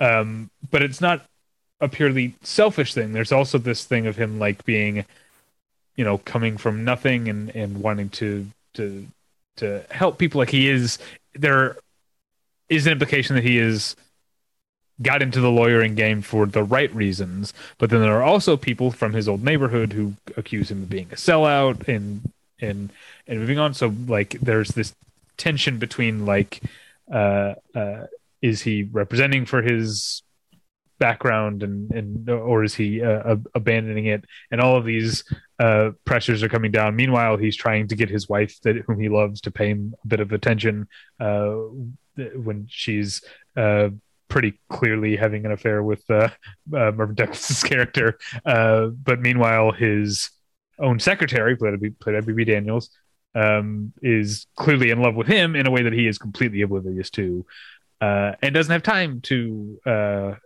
to be aware of it because he is like like that uncut gems just shark like always in motion always forward motion type of thing. And uh william wyler directs the hell out of it stages the hell out of it. The the art deco like fancy law office set it, i'm not like there's no uh, uh bemoaning the fact that it all takes place in three room or two rooms and a an elevator bank because they're beautiful sets uh and and uh William Wyler just keeping everything uh, going. And then I also want to call out an actress. I'd never heard of her before. I don't know if I've ever seen her in anything else.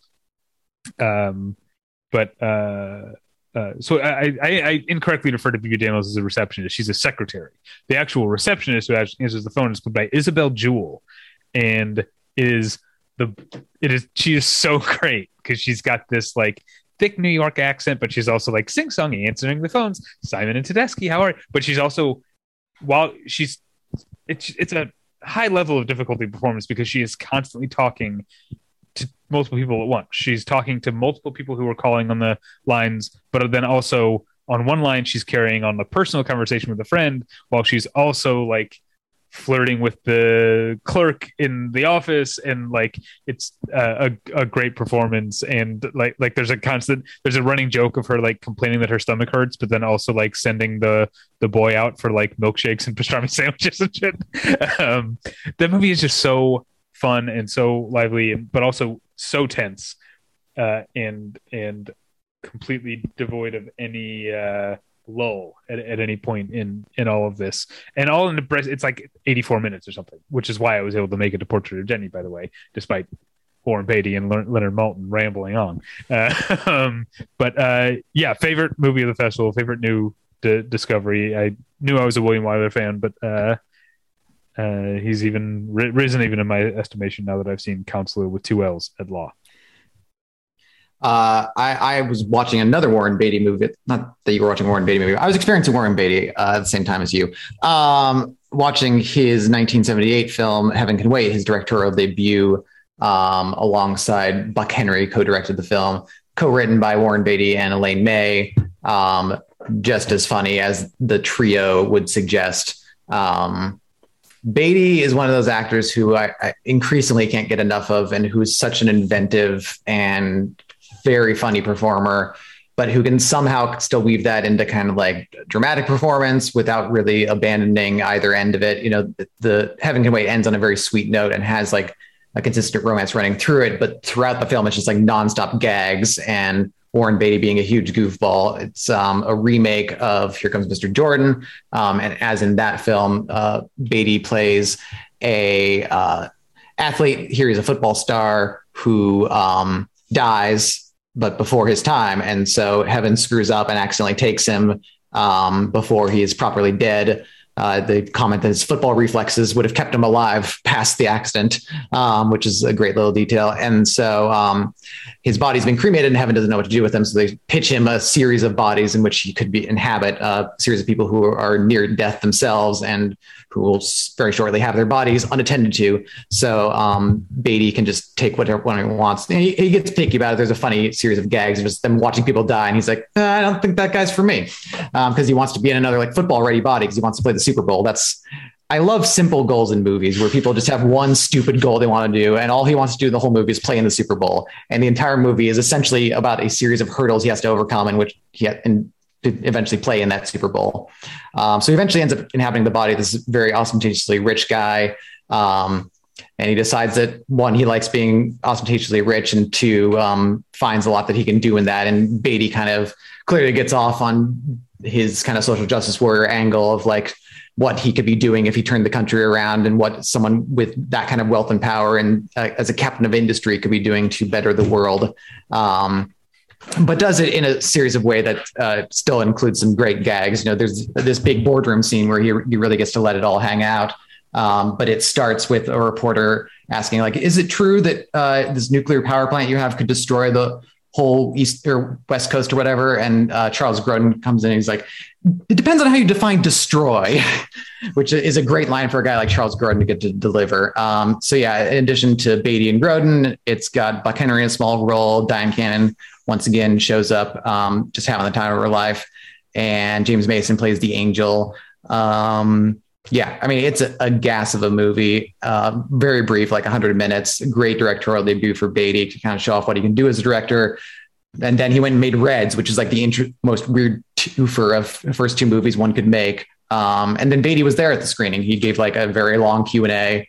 Um, and Beatty is like a Beatty character. This is the second time I've seen it at a Q and A, and he's just weird and rambling and goes on tangents and talks about whatever he wants and has a very strange sense of humor and seems mostly there, but also like he's constantly thinking about his own thing during the same time and is like kind of keeping up with the questions. And this isn't like a reflection of his age. I just think he's a weird dude.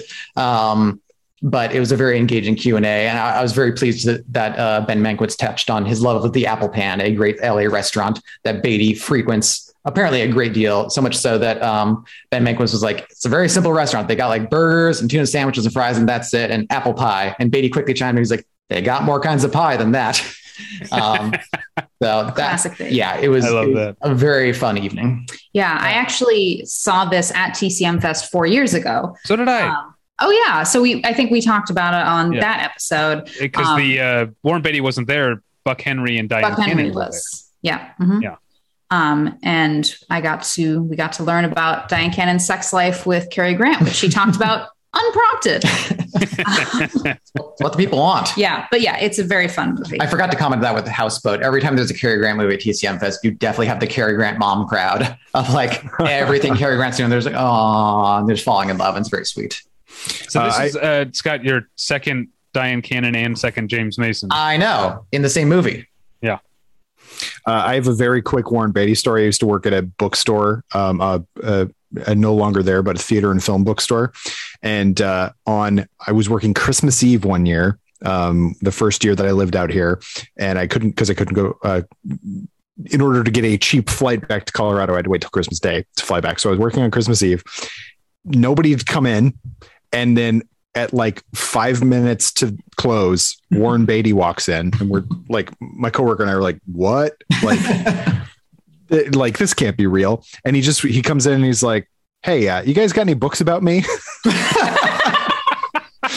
and we're and my and I had just started there basically, so I didn't really know. But my my coworker had worked there a long time, and he's like, uh, "Yeah, we do." And we just he like took him over to the biographies, and there was a Warren Beatty book, and he's he just is like, okay, thanks. And so my coworker comes back up to the front. We're just watching Warren Beatty look at a book about himself.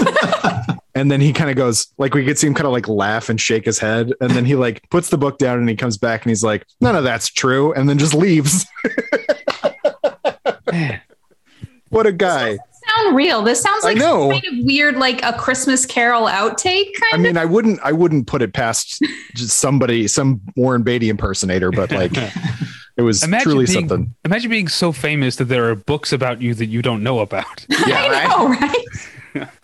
and that you haven't looked at. I, they talk about that at the Q and A because Ben Mankiewicz asked him if he ever wanted to write a book about himself, just an autobiography, a memoir. And Beatty talked about how many books have been written about him. He's like, yeah, you just read all this stuff that's just like not true, and you could spend all your time debunking it, but what's the point? Wow.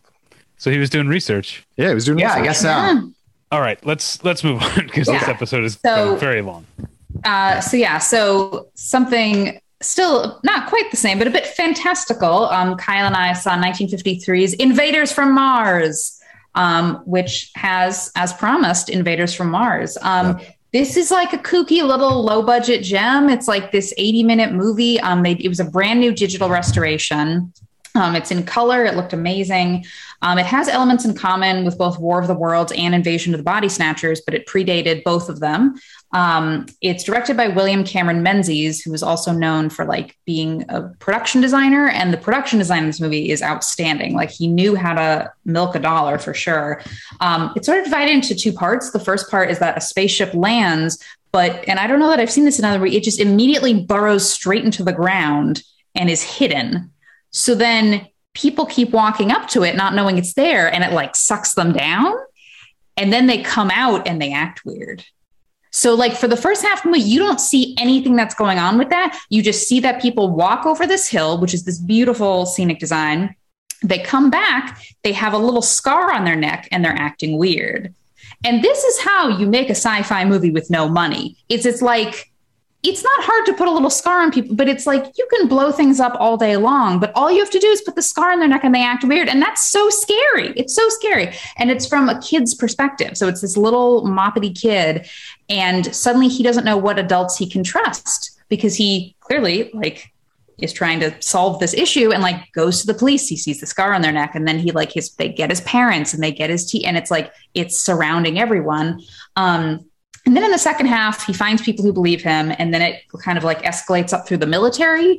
Um, they finally go down into the spaceship, and like that shit's wild, man. Like the scenic design is really cool, but the aliens are not great. I was like, ooh, we kind of blew our lead here because they're just in green bodysuits and you can see the zipper all the way down their back.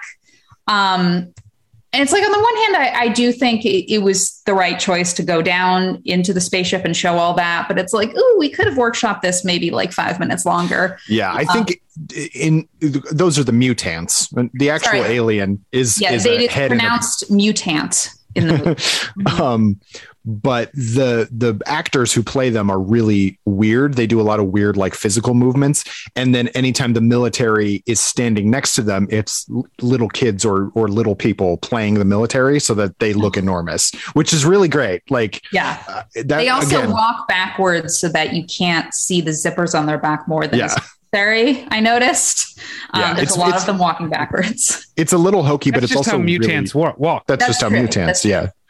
Um, but the actual alien, the one Martian you actually see, yes. is a head in a jar with tentacles, not even a jar, like a globe kind of thing.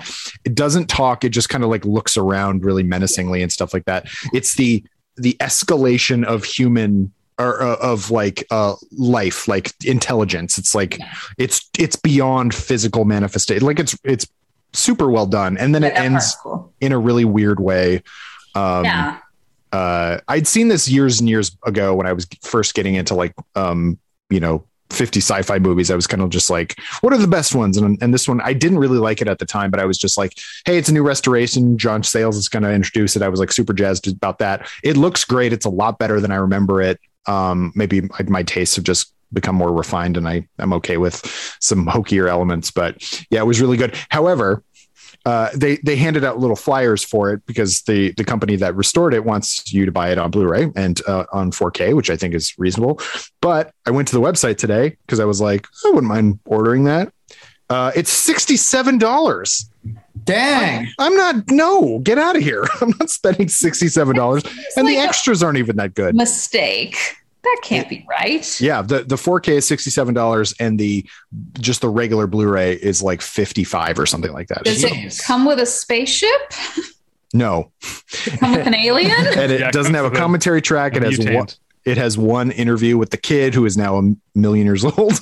um, yeah, they actually remade this in 1986, and the actor who played the kid in the first one plays the police chief in the second one. Yeah. Um, I don't know anything about the 80s one, but I, I almost feel like if you made this with money, it wouldn't be as good. well, Tobe Hooper directed it, and I will say that that it was a Cannon movie, so it's not really with money. Oh well, okay, um, fair enough. And it's it's it's kind of a loving homage to the old one. Like it's very faithful in a lot of ways, but it also does that 80s thing where it's like, like for example, uh, in in the 50s one, his teacher or, or the doctor, excuse me, the doctor who is the one person or the first person who really believes yeah. him. The child psychologist. The child psychologist. Uh, in the new in the newer one, it's Karen Black, and she does in fact get her mind taken over, and then you just go no, and and and way more of the town gets taken over too, yeah. and the actual the mutants that you see are really big puppets, which are kind of impressive, but it's like you kind of don't need that. It like it loses a lot of the the charm, I think. Yeah, uh, but it, yeah, I think it. You know, I, I, think there's kind of like sometimes you see low, like low budget sci-fi movies from the '50s, and it's very like mystery science theater of like you're kind of looking down on it. But I thought this actually like delivered. Yeah, and yeah, it's a good time. Yeah, it was good. Just I'm not buying that Blu-ray. I'll tell you that no. much. okay, uh, I'll close out Saturday night with my second William Dieterle film of the festival, uh, also on 35 millimeter, 1948's Portrait of Jennie. This is the movie I was hinting at earlier when I said that Tall T was the only entirely in color movie uh, I, I, saw. Portrait of Jennie is mostly black and white until the very end.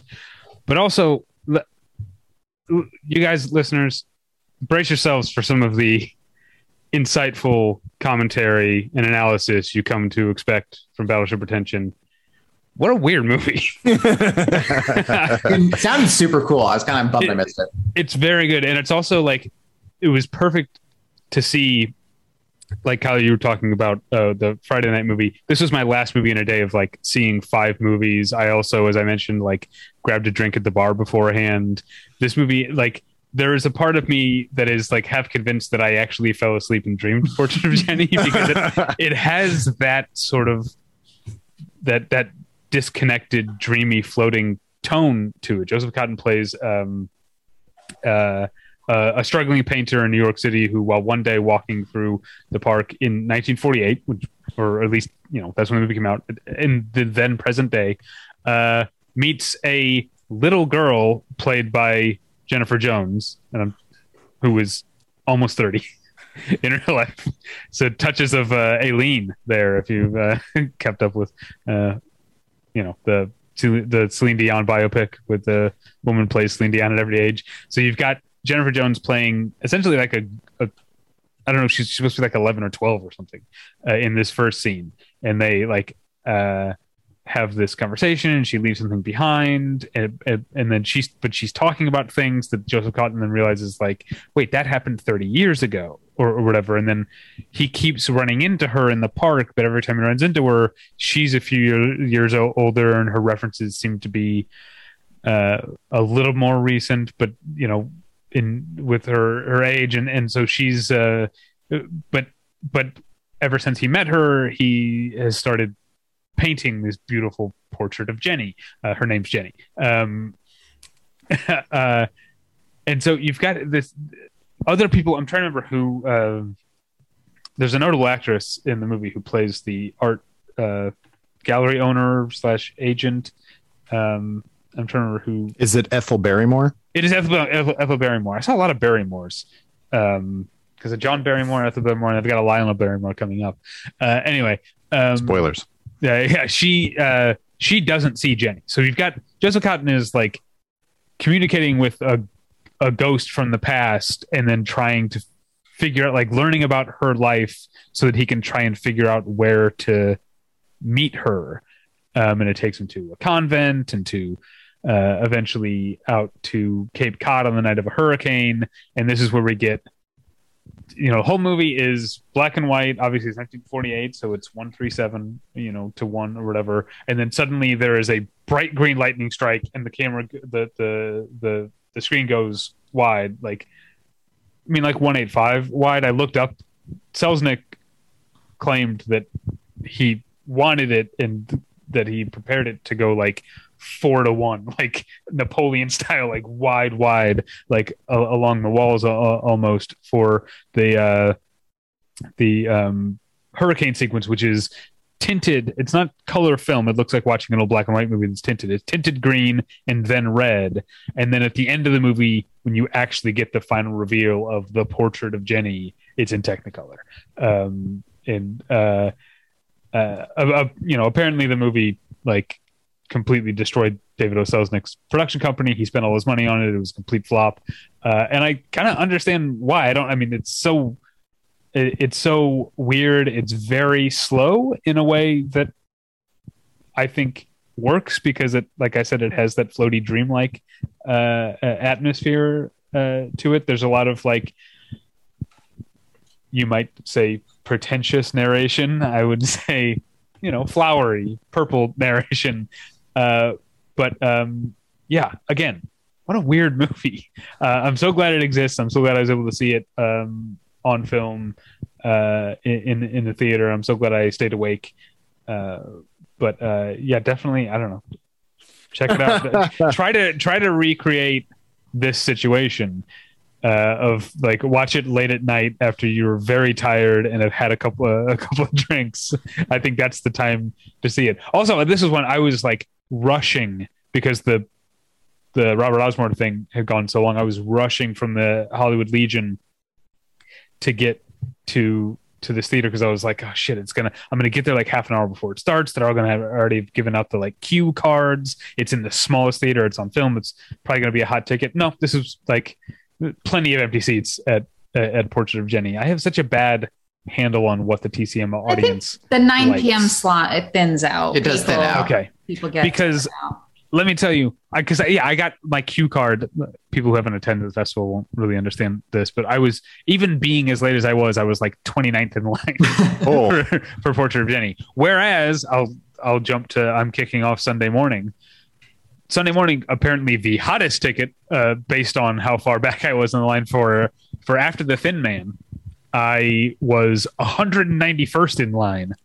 Dang. Um, uh, got in, uh, you know, ended up having to sit almost against the wall, but I uh, uh got it. But that's like I showed up almost an hour beforehand. Like, it, it, I it was the closest I came to to to not being able to get in because I guess I mean this is my second uh, William Powell movie of the the festival. It's the second Thin Man movie. I'd only ever seen the Thin Man. I know there's more. I have more to see now, but um, uh, yeah, after the Thin Man is um, I don't know. We, have been going so long. I can't talk too long about it, but it's uh, uh, sort of more of the the the same from the Thin Man. It's a funny uh, mystery, uh, missing person, the turned murder mystery.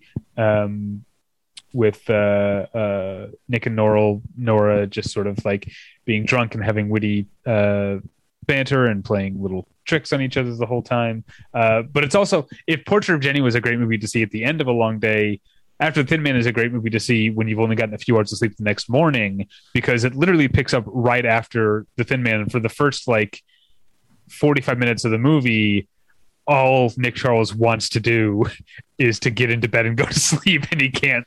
Like he, he's he's not able to. Uh, so that was like a, a, fitting movie to watch very early. Um, also, uh, or, or somewhat early uh, Jimmy Stewart. Uh, yeah, performance. Um, and he's he's he's really good. I don't want to give away too much about his his character because that would give away things about the the movie. But uh, yeah, but I like George Bailey. Uh, yeah, I like that. It's a lot of fun. Also, at an hour and fifty two minutes, the longest movie I saw the entire festival. Oh wow. Yeah, I think After the Thin Man is one of those great sequels where like they made the Thin Man as like a regular movie and then realized what everyone was responding to and just made it more like what everyone wants the Thin Man to be. Yeah.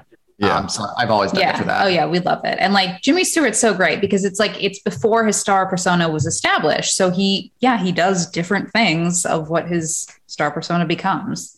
But yeah, it's it's on our movie wall somewhere. Oh yeah. Somewhere. It's, it's out of frame, but yeah. We're we're fans in this house for sure. All right. What's up next?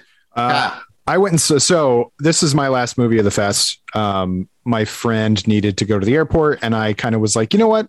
I would like to go home and, and see my wife for a few bit, uh, a little while. So uh, this was my last movie, which was Waterloo Road, um, which Bridge. I knew. Bridge. No, Waterloo Bridge. Uh, that's how long. I just like whatever. It's fine. Waterloo Bridge. Waterloo Road might be like a soap opera in the UK. But anyway, it's a um, song actually. Waterloo Sunset is by the Kinks. I, I was going um, like more a holiday road but vibe. yeah, that's true. Um, Waterloo Bridge, uh, directed by Mervyn LeRoy, based on a uh, novel that had already been adapted one time, uh, pre-code. This one's this one's post-code. this one's firmly in the code, and uh, uh, it's about uh, people who meet during World War One, a, a captain and a young ballet dancer. During an air raid, they hide out together, uh, have a nice conversation, and then are just sort of like quickly fixated on each other through a series of events. They fall in love, decide to get married. Things happen. They can't get married.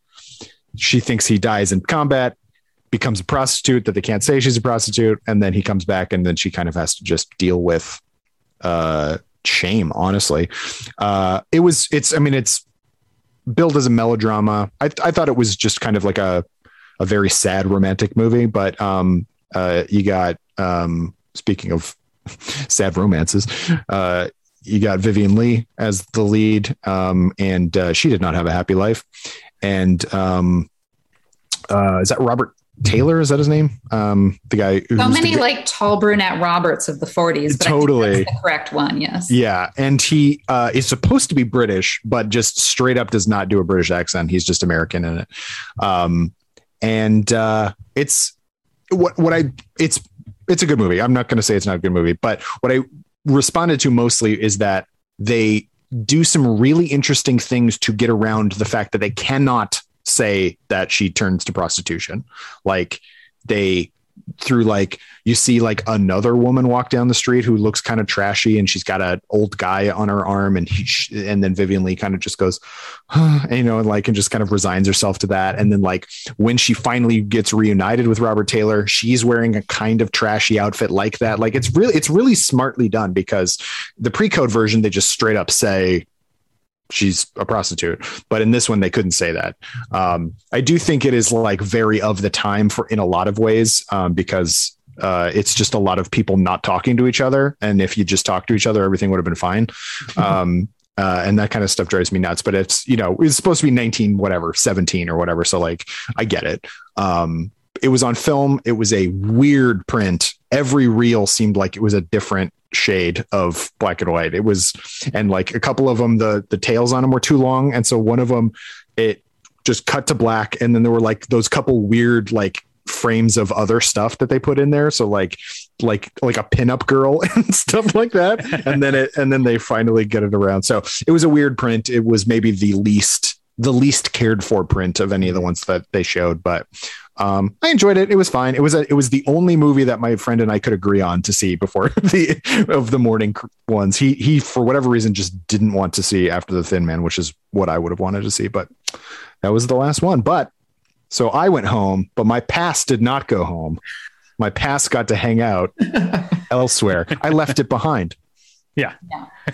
um, uh, well, now, I mean, yeah, you're Kyle. You're you've exited the festival because this is the one that it's everyone but you yeah. Saw, yeah. Uh, Robert Siodmak's Fly By Night, which uh, I had on my. Uh, I went on Wednesday before the fest officially started to the media reception, um, and they had all the TCM hosts. Uh, and the question they asked was, "What are you most uh, looking forward to presenting?" And Eddie Muller said, Fly by Night is uh, the thing he was most looking looking forward to because it's something he's been wanting to do for Noir Alley, I guess, for a long time. But the rights are such that he can't they can't broadcast it on TV. But um, anyway, this is uh, my second uh, film shot by John Seitz. I forgot to say earlier that Hail the Conquering Hero was shot by John Seitz.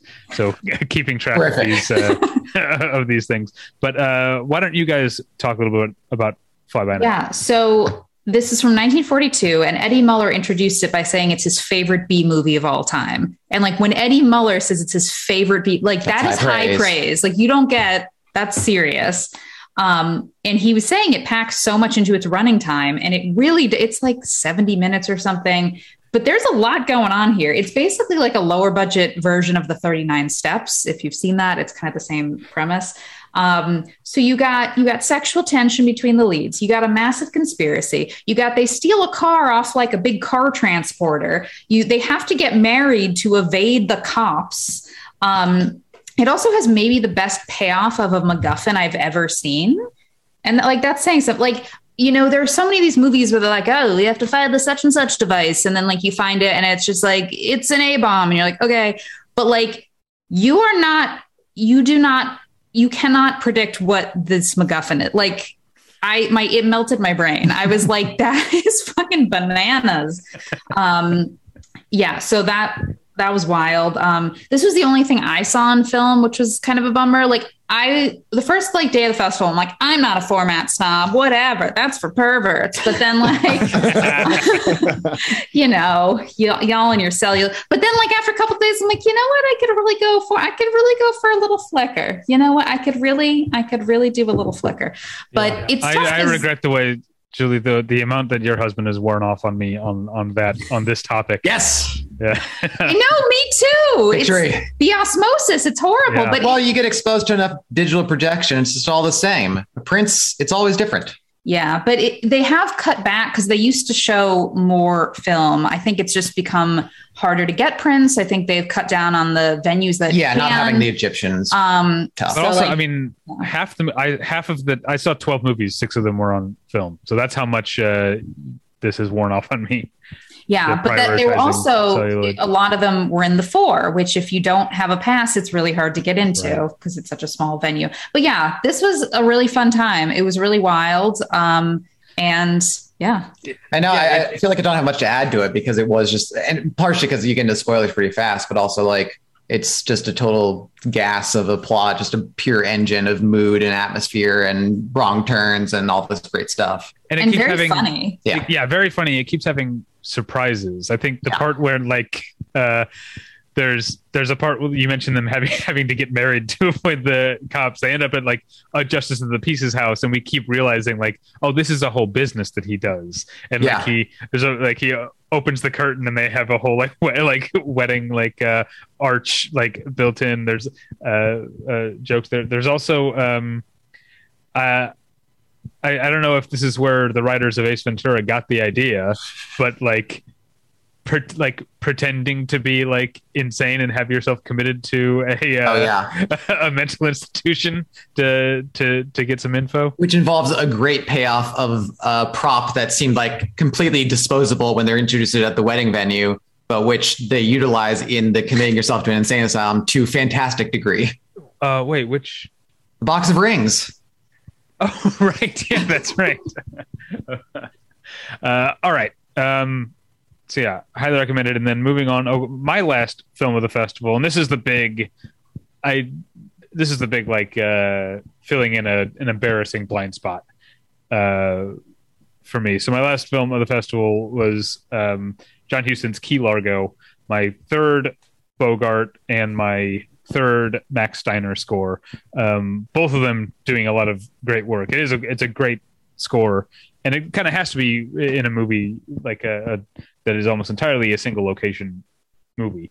Um, uh, there's the beginning on the bus and there's the end on a on a boat, but it's uh, most just in this empty hotel with uh, uh Humphrey Bogart. Um, the hotel operators, Lionel Barrymore and Lauren Bacall, and then a bunch of gangsters and uh, their moll, I guess is the gangster term for what Claire Trevor is.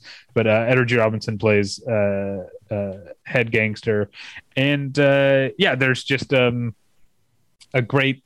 It's a great example of um, single location filmmaking filmmaking because uh, of the various rooms, but also the lack of room and, and, and the way that the uh, uh, tensions bounce off one character to another, and then it all gets ratcheted up when there's a hurricane coming in, and you've got that uh, uh, uh building over time from strong winds to like then the like the uh, ceiling fans that are hanging from the ceiling start like swaying, and then eventually you've got you know like trees coming into the window and and and stuff, and it and it just uh the yeah the way that that that that is used to ratchet up tension, but also the way that performers are um, ratcheting up the the tension. Uh, it's a super engaging sit. Um, glad I saw it. It was at the Hollywood Legion. It was also on film, uh, and then uh, I went home.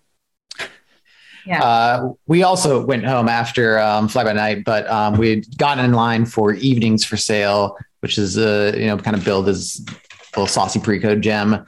Um, but we're unexpectedly shut out. We were like probably seven away from the front of the line and uh, didn't quite make it in. So I, I, did what any enterprising cinephile did and went home and downloaded it from a enterprising cinephile uh, torrent site that has all kinds of rare movies that aren't on DVD or streaming. Um, and watch it at home. Um, it's it's decent. You know, I could see how it'd play better with the crowd, although maybe not the TCM crowd, which loves to titter over any naughty thing in a pre-code movie. um, this is about uh, a former count who's on the verge of suicide when um, he gets an offer to become a gigolo. Um, in in the parlance of the times, titter, titter, titter. Uh, gigolo was more like uh, posited as like a dan- a hall dancer, so they would be available for uh, middle-aged and older women to just go and uh, have a pleasant evening with. Um, you know, I'm sure in real life there's plenty of taking home afterwards, but there's no Im- implication of any kind of a hanky panky here. Is uh, you know mostly good, clean fun. Um, and so that's kind of how he's making his living. He meets um, a young woman who he kind of forms a bond with. He meets a middle-aged woman who's uh, not privy to the whole gigolo scenario. She comes over from America and uh, just thinks she's meeting a genuine count and doesn't understand that she's supposed to pay for the evening. And she kind of like inspires him to reconnect with himself and all this kind of stuff. Um, I, I, think it's a little bit ahead of its time in some ways. It, it is very engaged in like the idea of the fading aristocracy in Europe and um, the kind of cultural transition that was happening in the run up to World War II and really after World War One, where like the culture that had existed in Europe for centuries prior was really coming to an end. And there's these decaying castles and these people who had gotten their titles mostly through like lineage who were suddenly left to ruin. Um, and that that's all very interesting. And Herbert Marshall plays the count, and Herbert Marshall is always great. Um, but it, the film is just kind of like a, has a lot of dead air moments of that kind of oftentimes early sound filmmaking where it's like hadn't quite figured out how to keep the pace up. Not that it was like impossible. Obviously, like Ernst Lubitsch was making very lively, very fun movies during this time, including one with Herbert Marshall this very year. But you know, not every director was Ernst Lubitsch. So there's a lot of dead air. There's a lot of big pauses, and for a, a 61 minute movie to feel this slow was a, a little damning.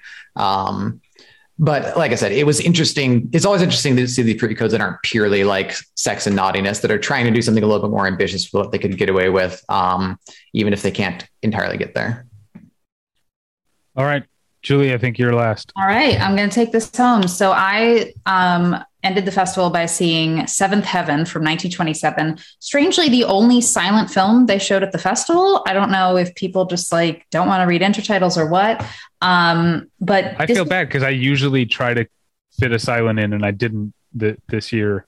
I mean, there was only the one, so yeah. yeah. Um, but it had. Uh, I'm sorry, I keep interrupting. Which no, yeah. uh, which theater was it in? Um, so I think it was in the one. So yeah, was, that's the bigger of the multiplex the bigger one. one. But it um, had live accompaniment. It did. So it okay. had um, the Mont the Mont Alto Motion Picture Orchestra, which is a five piece ensemble.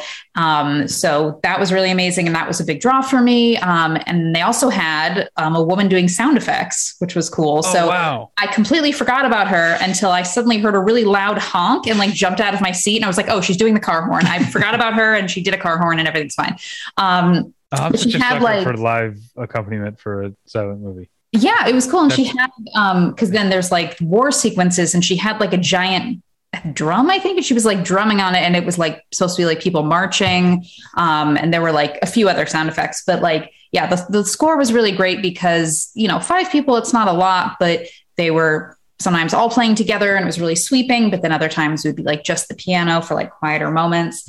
Um, this movie, like, ruined me. Like this movie stomped on my heart. I I think it's just like there's something about silent romances where like you have intertitles sure, but like it's so elemental. Like you're distilling love down to glances and gestures and emotions and like they had a lot of like great silent films about just like completely normal people, like just completely everyday working people falling in love and she's like I mean, she doesn't have a job. She's just like a street urchin, I guess. And like the guy is um, a, a, street washer.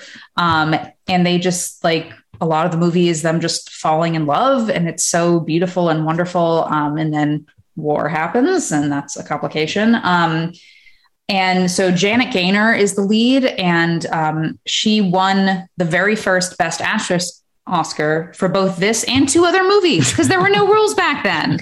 But she was great in all of them. Um, she's not really talked about as being like one of the great actresses in film history because her career was mostly confined to the silent era, although she's great in the first version of A Star is Born. But like, let's get her in the conversation. She is incredible. Her arc in the movie, like it's a romance, but it's also about her finding herself and she has to defend herself against an abusive sister and just like it's it's so amazing and you know she couldn't there was no sound. So she has to do it completely physically. So incredible. Her co star is Charles Farrell. Um, this was their first pairing, and it was so successful that they did a subsequent 11 movies together. So it was a good combo. He's like three feet taller than her. It's visually very strange, but they make it work. Um, Frank Borzage is the director. He won the very first Best Director Oscar for this. Um, for just this?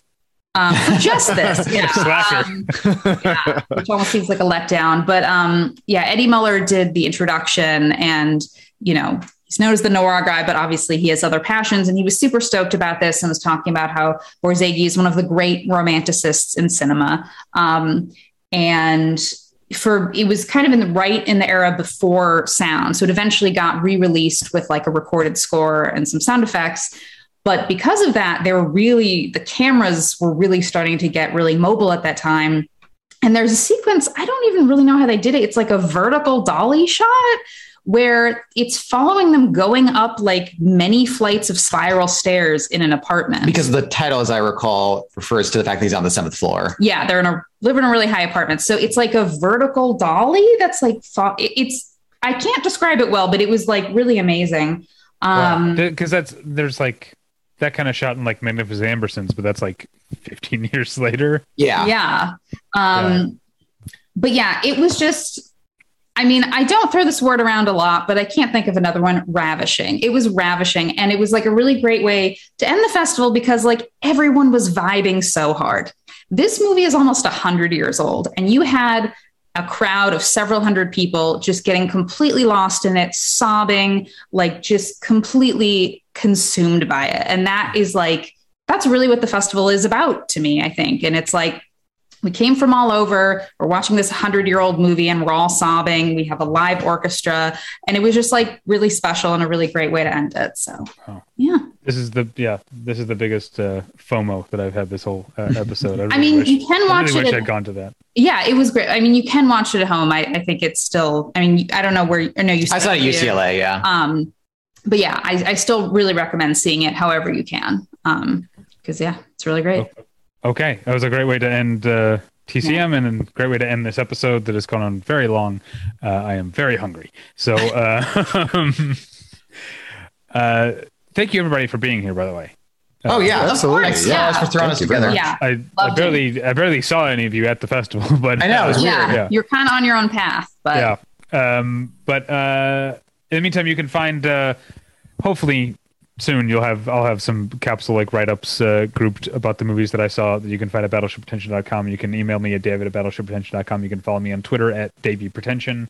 Uh, check out my other podcast, the one where I met your mother, where my wife Natalie and I watch an episode of Friends and an episode of How I Met Your Mother. Usually this week it's an episode of Friends and an episode of Mystery Diners because there's more there's more friends than I Met Your Mother, so sometimes we have to like fill things in. And any chance to talk about the greatest show in the history of television, Food Network's Mystery Diners, we will take.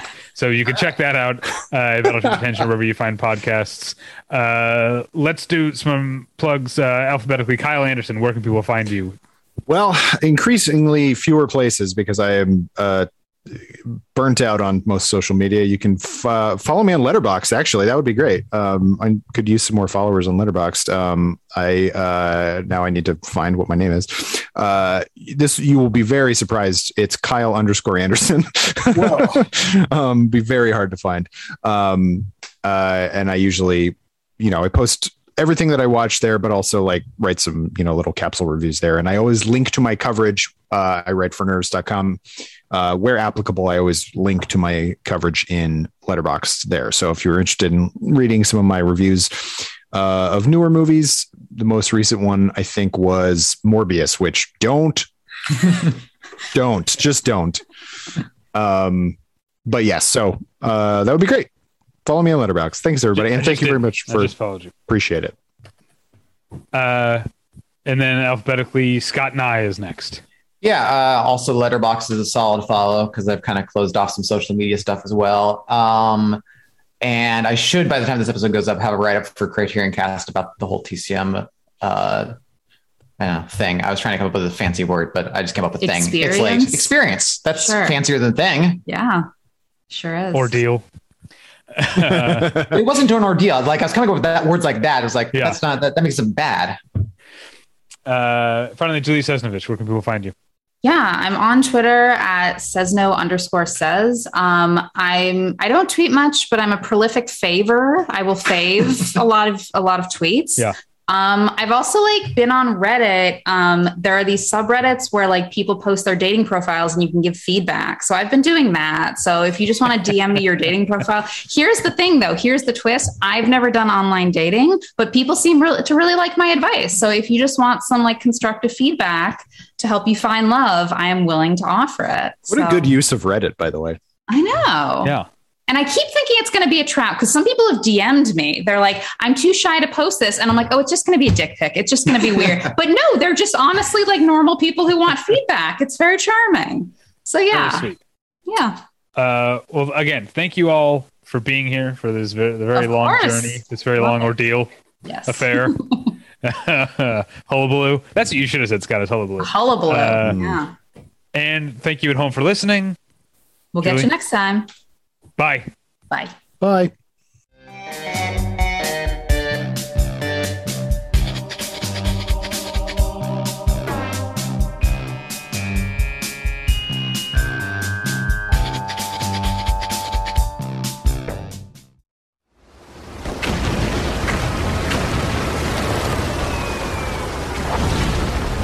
This program is a proud member of the Battleship Pretension Fleet.